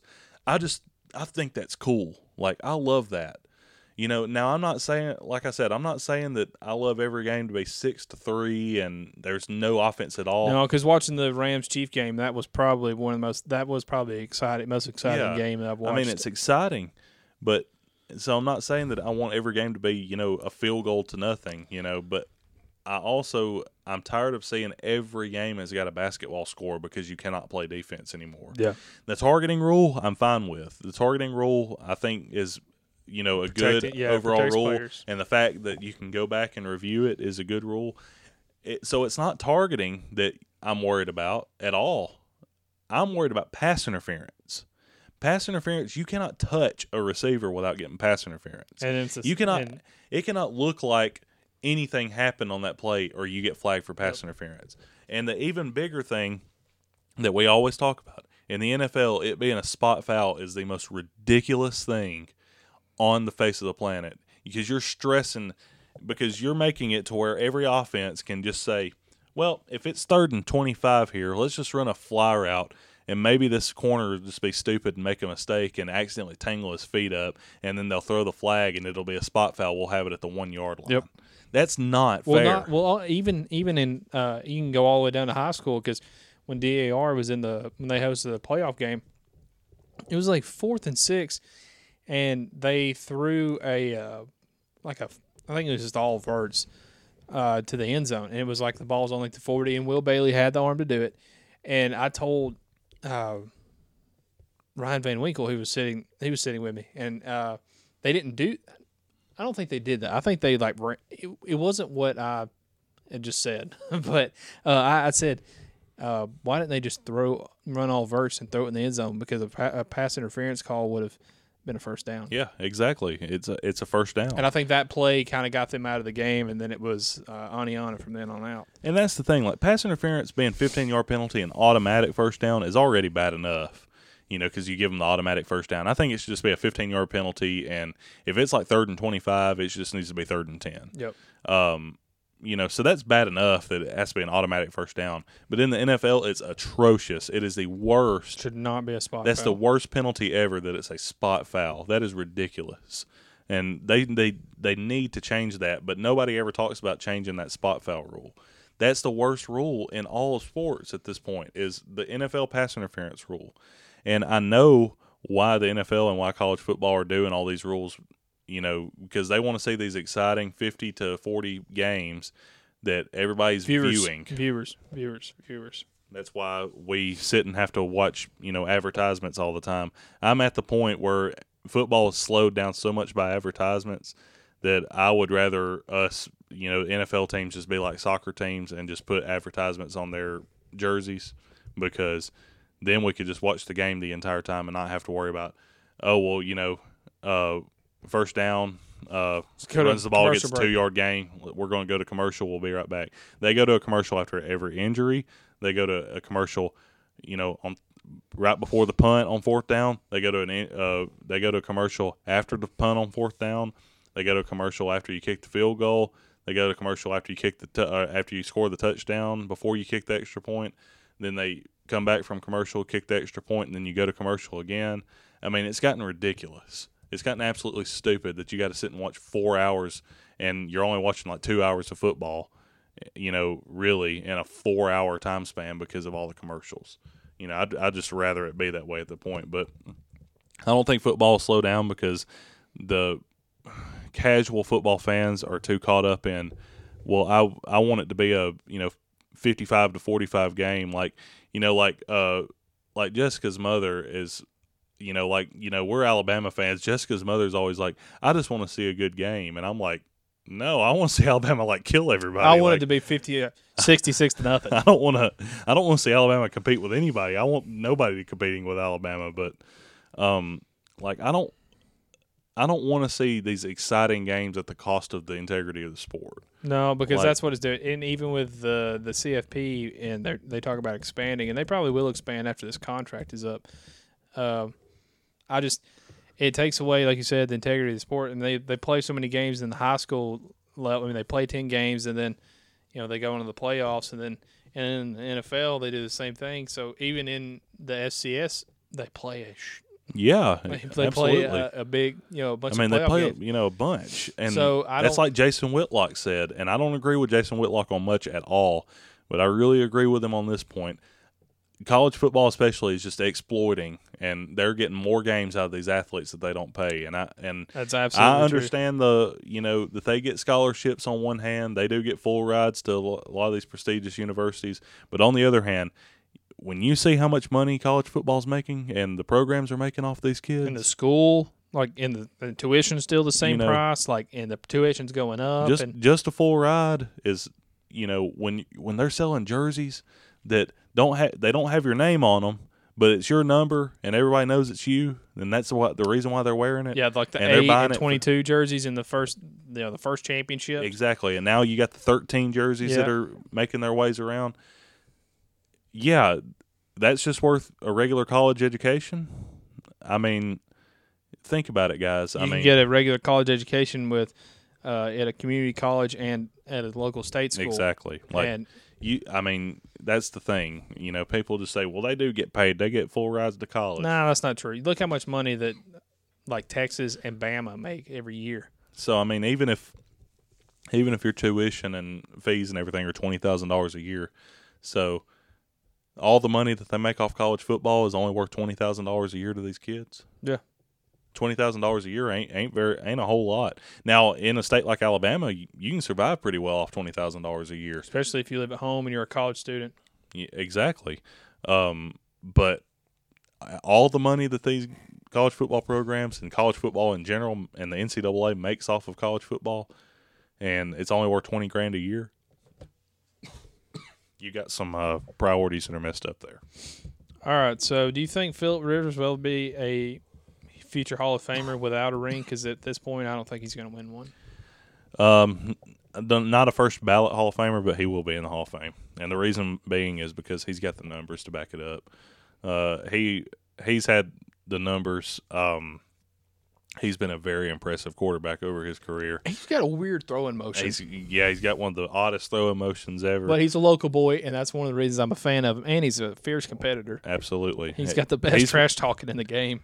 he's one of the lesser quarterbacks. Uh, or there's been lesser quarterbacks that have made the Hall of Fame than him. Um, he will. De- he'll definitely be in the Hall of Fame. I don't think he's the first ballot guy because that you know that lack of a ring is going to hurt him as far as being a first ballot guy. But it doesn't matter if you're different. a third or a first. You've still got the you still jacket. made it. You know, there's not very many. The proportion of players that have played the, in the NFL compared to Hall of Famers is it's a huge disproportion. And that's why it meant There's so much. Like many. Cris Carter and Shannon Sharpe. Exactly. I mean, it means a whole lot to those guys, and uh, so he'll get his jacket. He just will not get it in the first ballot because he it's not going to be like Drew Brees. You know, Drew Brees is a first ballot guy. He's a, he's going on there. Peyton Manning's a You know, first ballot. Tom Pey- Brady's, Peyton Manning Tom first Brady's ballot. Tom Brady will be a first Yep. ballot. You know, Tom Brady. They may not even have a ballot for him. Like they, you know, anybody would be stupid not to vote him on the first ballot. Um, because heck, even Brett Favre was a first ballot Hall of Famer, and for, Brett Favre only has one Super Bowl Yeah. ring. Um, and I think uh, if I remember correctly off the top of my head, he only played in two Super Bowls. He played in '96 and won it. Played in '97 and lost to John Elway. Um, you know, obviously had a great career. You know, great career as far as throwing for yards and touchdowns, but he also threw a whole lot of interceptions. Yeah. 336 of them That's throughout his career. That's a lot of That's picks. a lot of picks. but um, Excuse me. you know, he will be in the Hall of Fame. He's just not a first ballot Hall of Famer. On the other hand, You know, Drew Brees only has one Super Bowl ring. He is a first ballot guy. People just people do not understand how great Drew Brees has been over his career. Not to mention the the record that he broke this year, the like the all time leading passer yard was it all time passing yards that he broke? I broke? think something like that. Um, They broke it against the Redskins. And I mean, the guy has thrown. there's not very many people. I think there's only like a few, a handful of people that have thrown for five thousand yards. Drew Brees has done it like four or five times at Yeah. this point. Drew Brees is a monster, And he's not very tall and he's not very tall. and he's very athletic to be playing. You know, he's forty. Tom Brady's forty-one, and the ath- I mean, athletically they are different people, but um, and the way they've taken care of their bodies is uh, amazing. Yeah, but absolutely. uh, they're they're physically, I think, I think uh, Brees has got the edge on him. Uh, Not height, but uh, just the way he moves around and stuff. Which Yeah. Tom Brady's never been that guy, like the worst forty time in the combine Yeah. ever. And uh, and it's not a knock at Tom Brady. That's just the way he was. He was. Yeah, gifted. absolutely. Yeah, Brees has always yeah been a little bit more mobile, and um, you know Brees has been just an excellent quarterback over his career. Um, but and it's like ben, Big Ben. You know, Big Ben's the first ballot Cam- guy in my opinion. Yeah. You know, like not everybody has to be has to have a ring to be a first ballot guy. Randy Moss doesn't have a ring. You know, and But he's like the I mean, he is greatest receiver. behind if if there wasn't a guy named Jerry Rice that existed, Randy Moss would be the greatest of all time. Uh, Randy Moss it, it was incredible. Um, that and that's why he got in. You know, right off the bat. Uh, Cris Carter doesn't have a Super Bowl ring, but Cris Carter was incredible. Yep. Now I don't know, and I don't remember if Cris Carter was a first ballot guy either, but you know, um, Philip Rivers won't be a first ballot guy just because he doesn't have that ring. He's not going to get that afforded that like Ben Roethlisberger is. But then again, Eli Manning has two rings, and he's not a first ballot Hall of Famer because he's just he's not even been anywhere near it. You know, he just he just happened upon you know two seasons where they just happened to win it. I mean, I don't. There's not even really an explanation for the Giants' two Super Bowl wins under Eli. There's just there's not an explanation for it. Probably just like how the Bama 15 and 0 teams will never happen. There Probably will never Yeah. be another 17 and 0 team. Exactly. So, you know, um, yeah. At, at the end of the day, Rivers will be in the Hall of Fame one day. He will not be a first ballot guy though, just because lacking that ring is going to hurt him. Speaking of Hall of Fame, Bama Hall of Fame, Jalen Hurts to OU. Jalen Hurts to OU. Um, it's a good decision for him. I don't like OU, so I really wish he would have went somewhere But else. he- but I do have to cheer for him regardless. He's done so much for the program. He's just Lincoln Riley will know what to do with him. He's Absolutely. not. It's not. He's not going to turn him into a guy that's going to throw for fifty touchdowns. I can almost promise you that. Mm-hmm. But they will maneuver him offensively in such a way where he will have a great year. and and two like he's going to he wants to play at the next level so he's doing everything he can to make himself a better thrower Yeah, and obviously definitely. going to oklahoma was i mean you've you've taken two transfer quarterbacks that were six feet and under and turned him into heisman you know, trophy, Heisman win- Trophy and had winners. two arguably the best college football seasons ever exactly. back to back years Absolutely. so I and and two the way Jalen the personality Jalen has and and that whole locker room will will you know congregate around him. Absolutely. And I mean, he's a, you know, he is a great dude. I mean, there, but everybody says that. I mean, everybody knows that. You know, Auburn fans cheer for Jalen Hurts. That's how that's Tennessee how- fans and Tennessee fans. I mean, that's how him. popular and likable this guy is. And he couldn't. But the thing him- is, is at the same time, you know, not to take anything away from Jalen, but Tua is every bit as high character guy oh, as Jalen is. absolutely. And so that's what irritates me. That every, I, I understand that everybody loves Jalen. I love Jalen, you know. But this whole we're going to regret losing him, and Tua just has all of a sudden become awful to Alabama fans. It's sickening, and it it it tears my stomach up having to hear some of the stuff that these stupid Alabama fans have to say on you know when Saturdays down south, the Alabama Crimson Tide page posts something, they're mm-hmm. always like, "Well, we're gonna regret losing Jalen because Tua just don't know what. He, yeah, Tua obviously don't know what he's doing. You know, forty-eight total touchdowns this entire year. You know, he obviously As doesn't a know first year starter, As a first-year starter, he obviously doesn't know what he's doing. He obviously didn't come in and win us the national championship game last year. yeah, and he know. obviously wasn't the number one uh, dual threat quarterback in his class coming out of high school Yeah. and broke Marcus I mean- Mariota's records at, in Hawaii. I mean, before we cut this thing off, I'm just going to let it everybody know I don't care if it's just been one year and you know a small sample size from his freshman year. Tua already is the greatest quarterback that's ever played at Alabama by college uh, accolades. I mean, he are he has blown up any records passing wise and total touchdown and total yards wise that Alabama's ever seen because Jalen Hurts owned the records and Tua destroyed them. I mean, twelve more. He had twelve more touchdowns than Jalen Hurts had. You know, total touchdowns than Jalen Hurts had as a, uh, I think as a, well, Be a sophomore. Th- No, I think it was a true freshman when he had 36 total touchdowns. Uh, Jalen Hurts had them in t- 2016. Um, and Tua in his first year of starting shatters that by 12 touchdowns. Um, you know, the total yards record was Blake Sims. You know, he had some somewhere a little bit north of 3,800. Tua had well over 4,000 total yards this year. Tua has shattered. I mean, he Tua either either set or was close to setting that uh, the quarterback rating record, which was in the 200s, which is just was unheard of 10 years ago. I mean, Tua's that guy. I mean, he is special. I mean, a special talent and a special Trent guy, Dilfer said he was special. and he's the best. I mean, he's the best quarterback. And had he not got hurt, Trent Dilfer would have been correct with him winning a Heisman. Yeah, exactly. No, and nobody can say for sure that Tua will just be drafted and become, you know, a stud in the NFL. Nobody can say that for sure because it's not happened yet.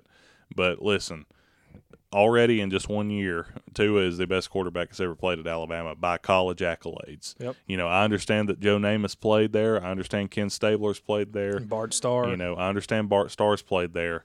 But the game was different. listen, that and it's unfair to put those players in today's game and, and vice Exactly. versa. But by accolades, I mean Tua is the best by far.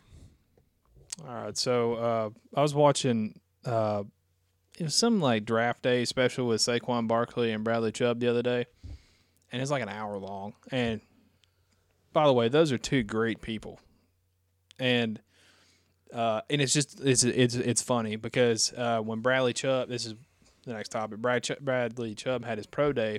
Uh, the NFL scouts put him through a workout he did not expect, Mhm. and so uh, Bill Belichick was there, and he was like coaching him through these uh, workouts and like showing him some moves and stuff.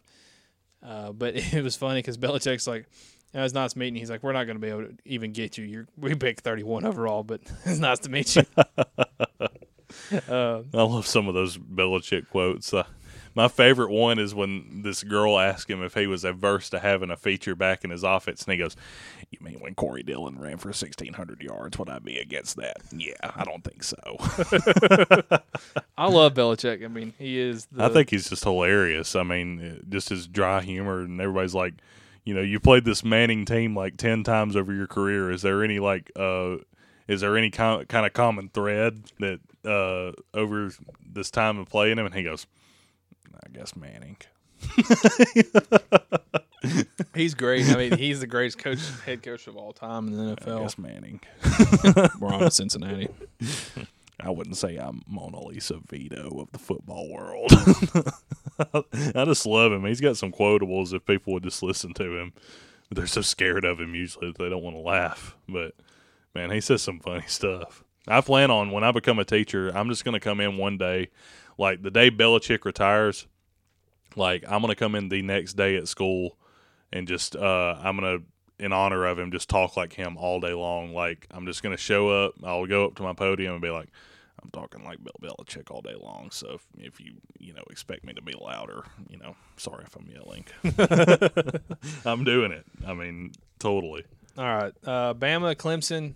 If your son's a D1 prospect, who do you tell him to go to? Bama Clemson. If your son's a D1 prospect, who are you telling him to go to? Um, Because one's a factory, one's a family, yeah, and not one's not bad, or the, you know, one's not better than the other. they both work. They both are winning lots of uh, lots of games and whatnot. Um,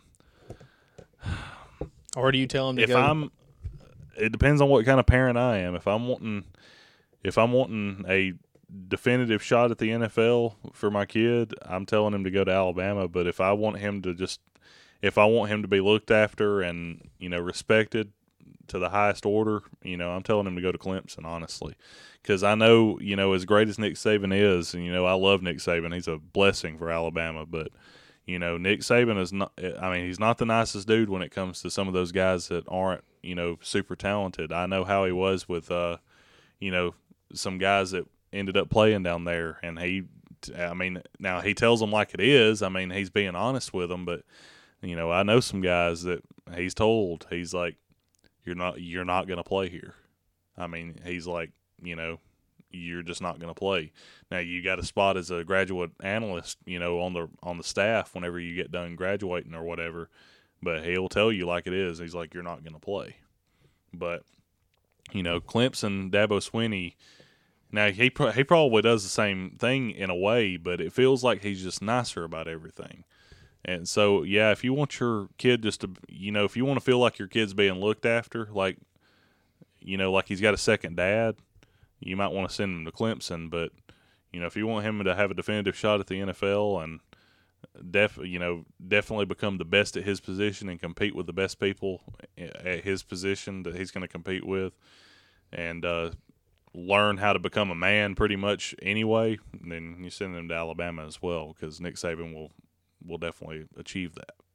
All right, so uh, there was a video the other day I was watching. It was I've watched it several times, and it just happened to pop up on like the next feed, like uh, the next play. Uh, it is Joel Klatt and uh, Colin Cowherd after Bama won the championship last year, Yeah, and Colin makes this like noise in this video, and I just wanted you to hear it, and I wanted the audience to hear it as well, and I'm going to play it now.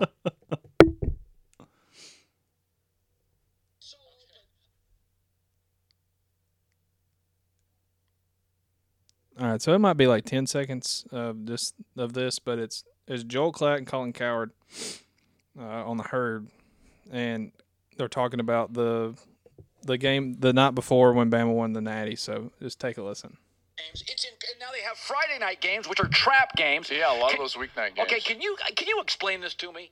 How in the g- g- did that guy get so open? Okay, you're a former college quarterback. I'm watching that play, and I'm how in the gate gate? I don't know how I haven't what sent you he's that before, but It's like Joe Rogan saying he got a freaking serious problem, bro. he was referring. Oh. he was referring to uh, when DeVonta Smith got open and Tua hit him for the, the touchdown and how that that safety had started so many games. Good God. It's almost like the the playoffs thing with the playoffs with Jim Mora. You talking about playoffs? My favorite thing with Jim Mora though was the diddly poo thing. He goes, "What happened was we got our ass kicked. Uh, we didn't do diddly poo offensively." he was like, "We couldn't even run the ball. We sucked." He was like, every time they went the got the ball, they went down and scored points. It was an absolute horse crap performance. it's like the twenty or the cha- national championship game this year. All right, um, predictions for NFC AFC championship game this weekend. All right, let's carry it out and with then this. uh, this old deal. This uh this episode will run a lot longer than probably the other ones that are subsequent, but you know you got to kick it off with the you got to kick it off with you know we got to at least show our gotta- knowledge. you got to cl- yeah show the knowledge and got to clear out you know all the biases that we have and got to clear out you know make sure everybody knows where we stand on certain things. So predictions for NFC Championship games that are tomorrow: Rams Saints. I'm going with the Saints on this one. Um, I don't like the Rams' rush defense against Alvin Kamara and Mark Ingram. Um, and I just I like Sean McVay, and I think he is, you know, a great head coach. He's one of the best in the league, even though he's only in his second year. Um, but it feels like he's going to get incrementally better in the playoffs.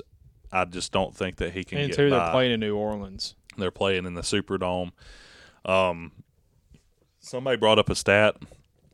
In the last five years, uh, home teams are undefeated. Yeah. in the No, NFC they're 10 and oh. in the yeah in the championship games. So, um, I got to go with New Orleans on this one. Yeah, I think so too. Uh, Jared Goff is great, and apparently the Rams can run the ball. Who knew? Like last weekend Yeah. when they just demolished the yeah, Cowboys. it was strange that C.J. Anderson was on the street. I always thought he was a very serviceable running back, but you know, I the digress. murder ball. Yeah, the butterball. Uh, but I think the Saints will win too. Uh, Steve's uh, Steve Smith Jr. said today on the NFL Network, he was like, they're making like because it's a blood moon tomorrow night, so they're talking about weird things that will happen. He made this like crazy prediction, like five to seven uh, Saints, I think. Oh wow! Hey, he obviously he's not being serious, but he's like, if that happens, I'm winning the lottery. I'm buying a lottery ticket because I'm going to win it because that just happened, and then I'm going to come Yeah. on the show naked and walk like Eli Phillips. um, But yeah, so I I got to go with the Saints on that one. I think that the Rams will be a team that will compete. I just think the Saints are years more. to come. I think the Saints are a more complete team right Saints now. are more complete. They're they're they're a team that maybe doesn't have as many mega stars on their team, but they're a team that just plays well, they complete. got two good backs, and, and then and then they got a Thomas. legend at quarterback. Michael Thomas is like catching every ball. Michael and- Thomas, probably a top five receiver in the league. Definitely a top ten, possibly top five. You know, If uh, the Saints hold, if the not the Saints, the Rams hold Michael Thomas to like 50 yards or something, yeah, then it they, may get bad for the Saints then. Uh, but, But if they can't, but yeah, if if Michael Thomas gets over fifty yards receiving and Alvin Kamara gets over, uh, you know, fifty yards rushing and fifty yards receiving, it's going to be a bad game And for the, the for the Rams. Joseph Smith, um, yeah, the the Joseph Smith Army knife, Yeah. uh, um, Taysom, Taysom Hill. Hill. And I meant to say, because Joseph Smith wasn't in the Utah War, uh, I meant to say the Brigham Young, uh, the Brigham Young Army knife, because Brigham Young was, I think, technically in the Utah War. But um, so I meant to say Brigham Young Army knife, but yeah, the the, the Mormon Army knife. Uh, I like watching Taysom, Taysom Hill, Hill. play. Hey, it's I mean, this is a cool player. I mean, he's the fastest white guy ever. You know, he runs like a four four or I four mean, he's three. very fast and he's And big too. yeah, and he like he plays everything. Like he's blocked kicks. You know, he was awesome when he was at BYU. He was really a running threat that kind of could throw the ball at times at quarterback, but he just he used to get hurt with his knees would just die on him. He said something the other day, and like they were like, "How could you say that?" The the post was, "How could you say this with a straight face?" And he's like, "When I played at BYU, yo, the," and he like caught himself and was trying not to laugh, but he's like, "When I played at BYU, yo, the defenses they kind of um, helped uh, me and Yeah. see what we see in the NFL." And everybody's like, "How can you say that?" Yeah. yeah, so um yeah, I got to go with the Saints in that one. As far Yeah. as Chiefs Patriots, I don't want to do it cuz I just feel like it's going to backfire against me, but I cannot bet against the Chiefs at this point. And the reason being is because I understand Tom Brady's greatness, but you're in Arrowhead Stadium. I understand Andy Reid's playoff, you know, I, but I feel more like the Saints and Chiefs go and play in the Super Bowl, and Andy Reid just chokes in the Super Bowl Well, again. and I don't feel it- like he chokes in the playoffs. Well, MVP winners always lose the Super Bowl, so exactly. So you I'm, know, I'm picking the Chiefs. But if the Patriots win, I wouldn't be surprised yeah, I wouldn't. I wouldn't definitely be surprised if the Patriots won because I did not expect them to do what know, they did to San Diego The, last year. the week. Patriots survived the Chiefs at home this year. Barely. barely. The Chiefs have them in Arrowhead Stadium. It's going to be super cold. a defense that's not very good, Patrick Mahomes, and a team that actually, unlike the Chargers, who just really had Joey Bosa to rush because they just did. That, Melvin they're Ingram decimated. stonewalled. I mean, they're decimated by injuries at this point in the year. Uh, unlike them, the Chiefs have not a very good defense overall. But you know, they're playing a the middling back defense, of but the they've been playing better. Chris Jones is like the I think the But lead Chris sack Jones leader. is a. In, I mean, he's been dominating. He's had a this year. sack in every game this year. Justin Houston still got a step in him left. He's still a good football you player. got Reggie Ragland. Dee Ford is a good outside rusher. Guy used to play at Auburn. A good outside rusher. He's been coming on. Definitely, you know, he's he's always been good, but you know he's you know when he's healthy, you know, and he's been coming on this year. Uh, Chris Jones has been awesome. He was a guy from Mississippi State. Yep. You know, um, he's been awesome. And Eric Berry's back in that lineup. You know, Eric Berry. so they did activate him. You- Yeah, he should he should be playing in this game, and because they've because I think he's been back for a few weeks, and that's why this defense has picked up. Is Eric Berry, man? I I I, don't think he- remember when he played at Tennessee. I don't man. think he, was played awesome. last. Yeah, I don't think he played last week. Now he may not have, but um, you know, if Eric, if Eric Berry is back in that game, then it's you know And Patrick. they have an interior pass rusher from Chris Jones. They got an exterior, uh, you know, uh, outside pass rush from Dee Ford, and Justin Houston still got a step to get on the outside. think, if I'm not mistaken, Tamba Hali still plays there, and he's still got a few snaps left in him. Um, you know, so they can actually get after Tom Brady. They probably still won't because you know Tom Brady never gets friggin' sacked. Don't but know how it happens. um, you know, And they strip sacked him earlier when they played earlier this year in week six. Yeah. Uh, and so and then you got on offense, they've got a, de- I mean, a, a decent offensive line. They're not like super talented. well, But this Damien Williams guy's come on at running back. Yes, he you know, has. uh, and you they know, activated another running running back this week. Maybe it was Dame. well, Damien Williams wasn't hurt, so They uh, activated another running back. could have been uh, Spencer Ware may be back from injury. I, I, don't think know. they activated him. Uh, Spencer Ware's always been pretty decent, but you know you got Patty Mahomes, who's just he's dominated this year, absolutely dominated. I mean, over five thousand yards in his first true year of starting, fifty touchdowns. Man, he's been awesome. And that's in the regular season. Yeah, absolutely. And uh, He'll win know, the MVP. Travis Kelce at tight end is going to be a guy that's going to be hard for the Patriots to cover, but they're also they may double him. well, t- well, if you do that, then you're taking away men from Tyreek Hill. Do you leave Tyreek Hill open? Do you leave leave Tyreek Sammy, Hill open? Sammy And if Watkins. Sammy Watkins is healthy, he's They- he, he- he's dangerous when he's healthy. He's a number he's three, fast. and he would be a number one on most teams. Exactly. If he was he- if he's he- was healthy and he didn't get hurt, you know, every time he looks the wrong way, I mean, he would be a number one on you know the bottom half of the league. He'd be a number one receiver. On and then you have teams. the Arrowhead crowd uh, acting. and then you got Arrowhead. You know, Arrowhead is uh, just a different place to play. I mean, it's a tough place to play, but um, I love that chant. Yeah, absolutely. North Jackson used to do it every time they destroy us. So, you know, I hate going. I hate going that way because I just I feel like I every time I try to pick somebody to beat the Patriots, Patriots just end up disappointing me again by winning. But this is by far the worst Patriots team I think under Belichick. They've it's yeah, it's the first five lost team, I believe. I mean, it's been a good while since Patriots have not have been this bad. And my thing was, I was like, if the Patriots get home field throughout the entire playoffs, they'll go back to the Super Bowl. But I was like, if the Patriots don't get home field and the Chiefs get home field throughout the playoffs and they end up playing each other, I don't think the Patriots will get by the Chiefs a second time because it's like uh, Mr. Hunter Holland always used to say, it's hard to beat a good team twice in the same season. Yes, it is. And a team that should have beat you, they just ran out of time. Yeah, they just ran out of time. So And Pat only really made one bad decision that entire game, and I think the the I think if there two picks, the, and the second one that uh, wasn't, I think one of them wasn't his fault. yeah, so got to go with them. Got to go with the Chiefs I, in this one. I think the Chiefs will win, uh, but if, And then if they go to the Super Bowl, I will honestly say, as much as I like the Chiefs, if Chiefs and Saints go to the Super Bowl like we predicted, the Saints will win the Super Bowl. And the reason being is because it's just an Andy Reid thing. He's always been a great head coach. He's never really won the big one. So if they go and play each other in the Super Bowl, I think the Saints will pull it out. I'm betting Brees a second again. I'm I'm with you, but the reason I'm choosing that is because I just, unfortunately, the MVP never wins the Super Bowl. Yeah, it. I mean, it's just Tom, you know, I mean, so, even- sometimes that superstitious stuff is just is realistic in football. Like another thing that I want to talk about real quick is the lack of. We talk about quarterbacks needing to be these super big, tall guys. There is not the quarterbacks that are six six and over. The list of t- one, like six six and over throughout like throughout even just like since two thousand that have just that have won a Super Bowl. Joe Flacco is like the only one. So th- I, it raises a point: is there too tall at quarterback? And I think there is. I think six six and above is too tall at quarterback. And somebody said that scientifically, their releases end up getting a lot longer because they're so tall, arms are so long that their releases end up just being longer, and those releases just end up, you know, everybody's able to break on that ball in the NFL, and then everybody's like, well, how is a six six quarterback, you know, and over, you know, just all of a sudden spell doom, but six five quarterbacks like Peyton Manning and Philip Rivers and Ben Roethlisberger have all been the excellent. sweet spot.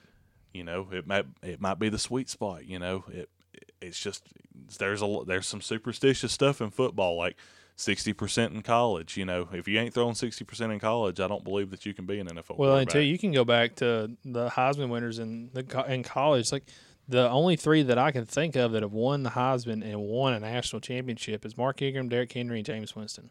yeah, um, yeah. Since and The modern, like the Yeah, the two thousands. Yeah, Tim the- Tebow in won the Heisman. times. They lost their bowl game that year. Yep. Troy Smith won the Heisman. They wa- lost the national championship. Yep, absolutely. Uh, Sam Bradford, they lost to Tim Tebow in 2008. Uh, 2000. Cam Newton, Cam Newton. Yeah. Cam Newton won it. Uh, Robert Griffin III, they weren't even. I mean, I, think they lost their bowl game. they were 10 and three. Now they won the bowl Oh, they game, uh, but they just. I mean, they were 10 and three, so they weren't really competing for a national title. Uh, Johnny Manziel wasn't competing for a national title. Marcus Mariota lost. Yep. Um, 2015. Uh, that was Derrick Henry, Derrick Henry won it. Yeah, 2016, Lamar 2016 Lamar Jackson. Jackson won it. They weren't competing for the but title. they lost to LSU. Yeah. Um, 2017 Baker Mayfield won it. They, They lost.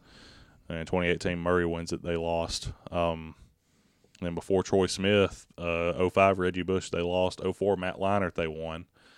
Um, 03 Jason White from Oklahoma won it in 03 and they lost to LSU. 02 Carson Palmer from USC won it, and I don't even think they competed for the national title that year. Um, I could go back even further, but it, you know, there's not a whole lot of Heisman Trophy guys, especially with it being such a quarterback award. They just don't end up winning it. Well, the, well, the last two, not I mean the only two uh, non quarterbacks were uh, Mark Ingram and Derrick Henry. yeah. Yep, pretty much. So But um, that's the end of our podcast. Uh, sorry it went on so long. Uh, I don't even yeah, if know. you made it this far and listened to all of it, man, we I really appreciate it. Hope you enjoyed it, and uh, we'll be back very soon. I mean, Super Bowl will be you know two weeks from uh, tomorrow, so you know who knows we may have a Super Bowl special. So uh, thanks for tuning in for the first episode. This is Clint signing off, And this is Nathan signing off. and this is uh, the Tennessee Valley Football Podcast. Thanks for listening. Thank you guys.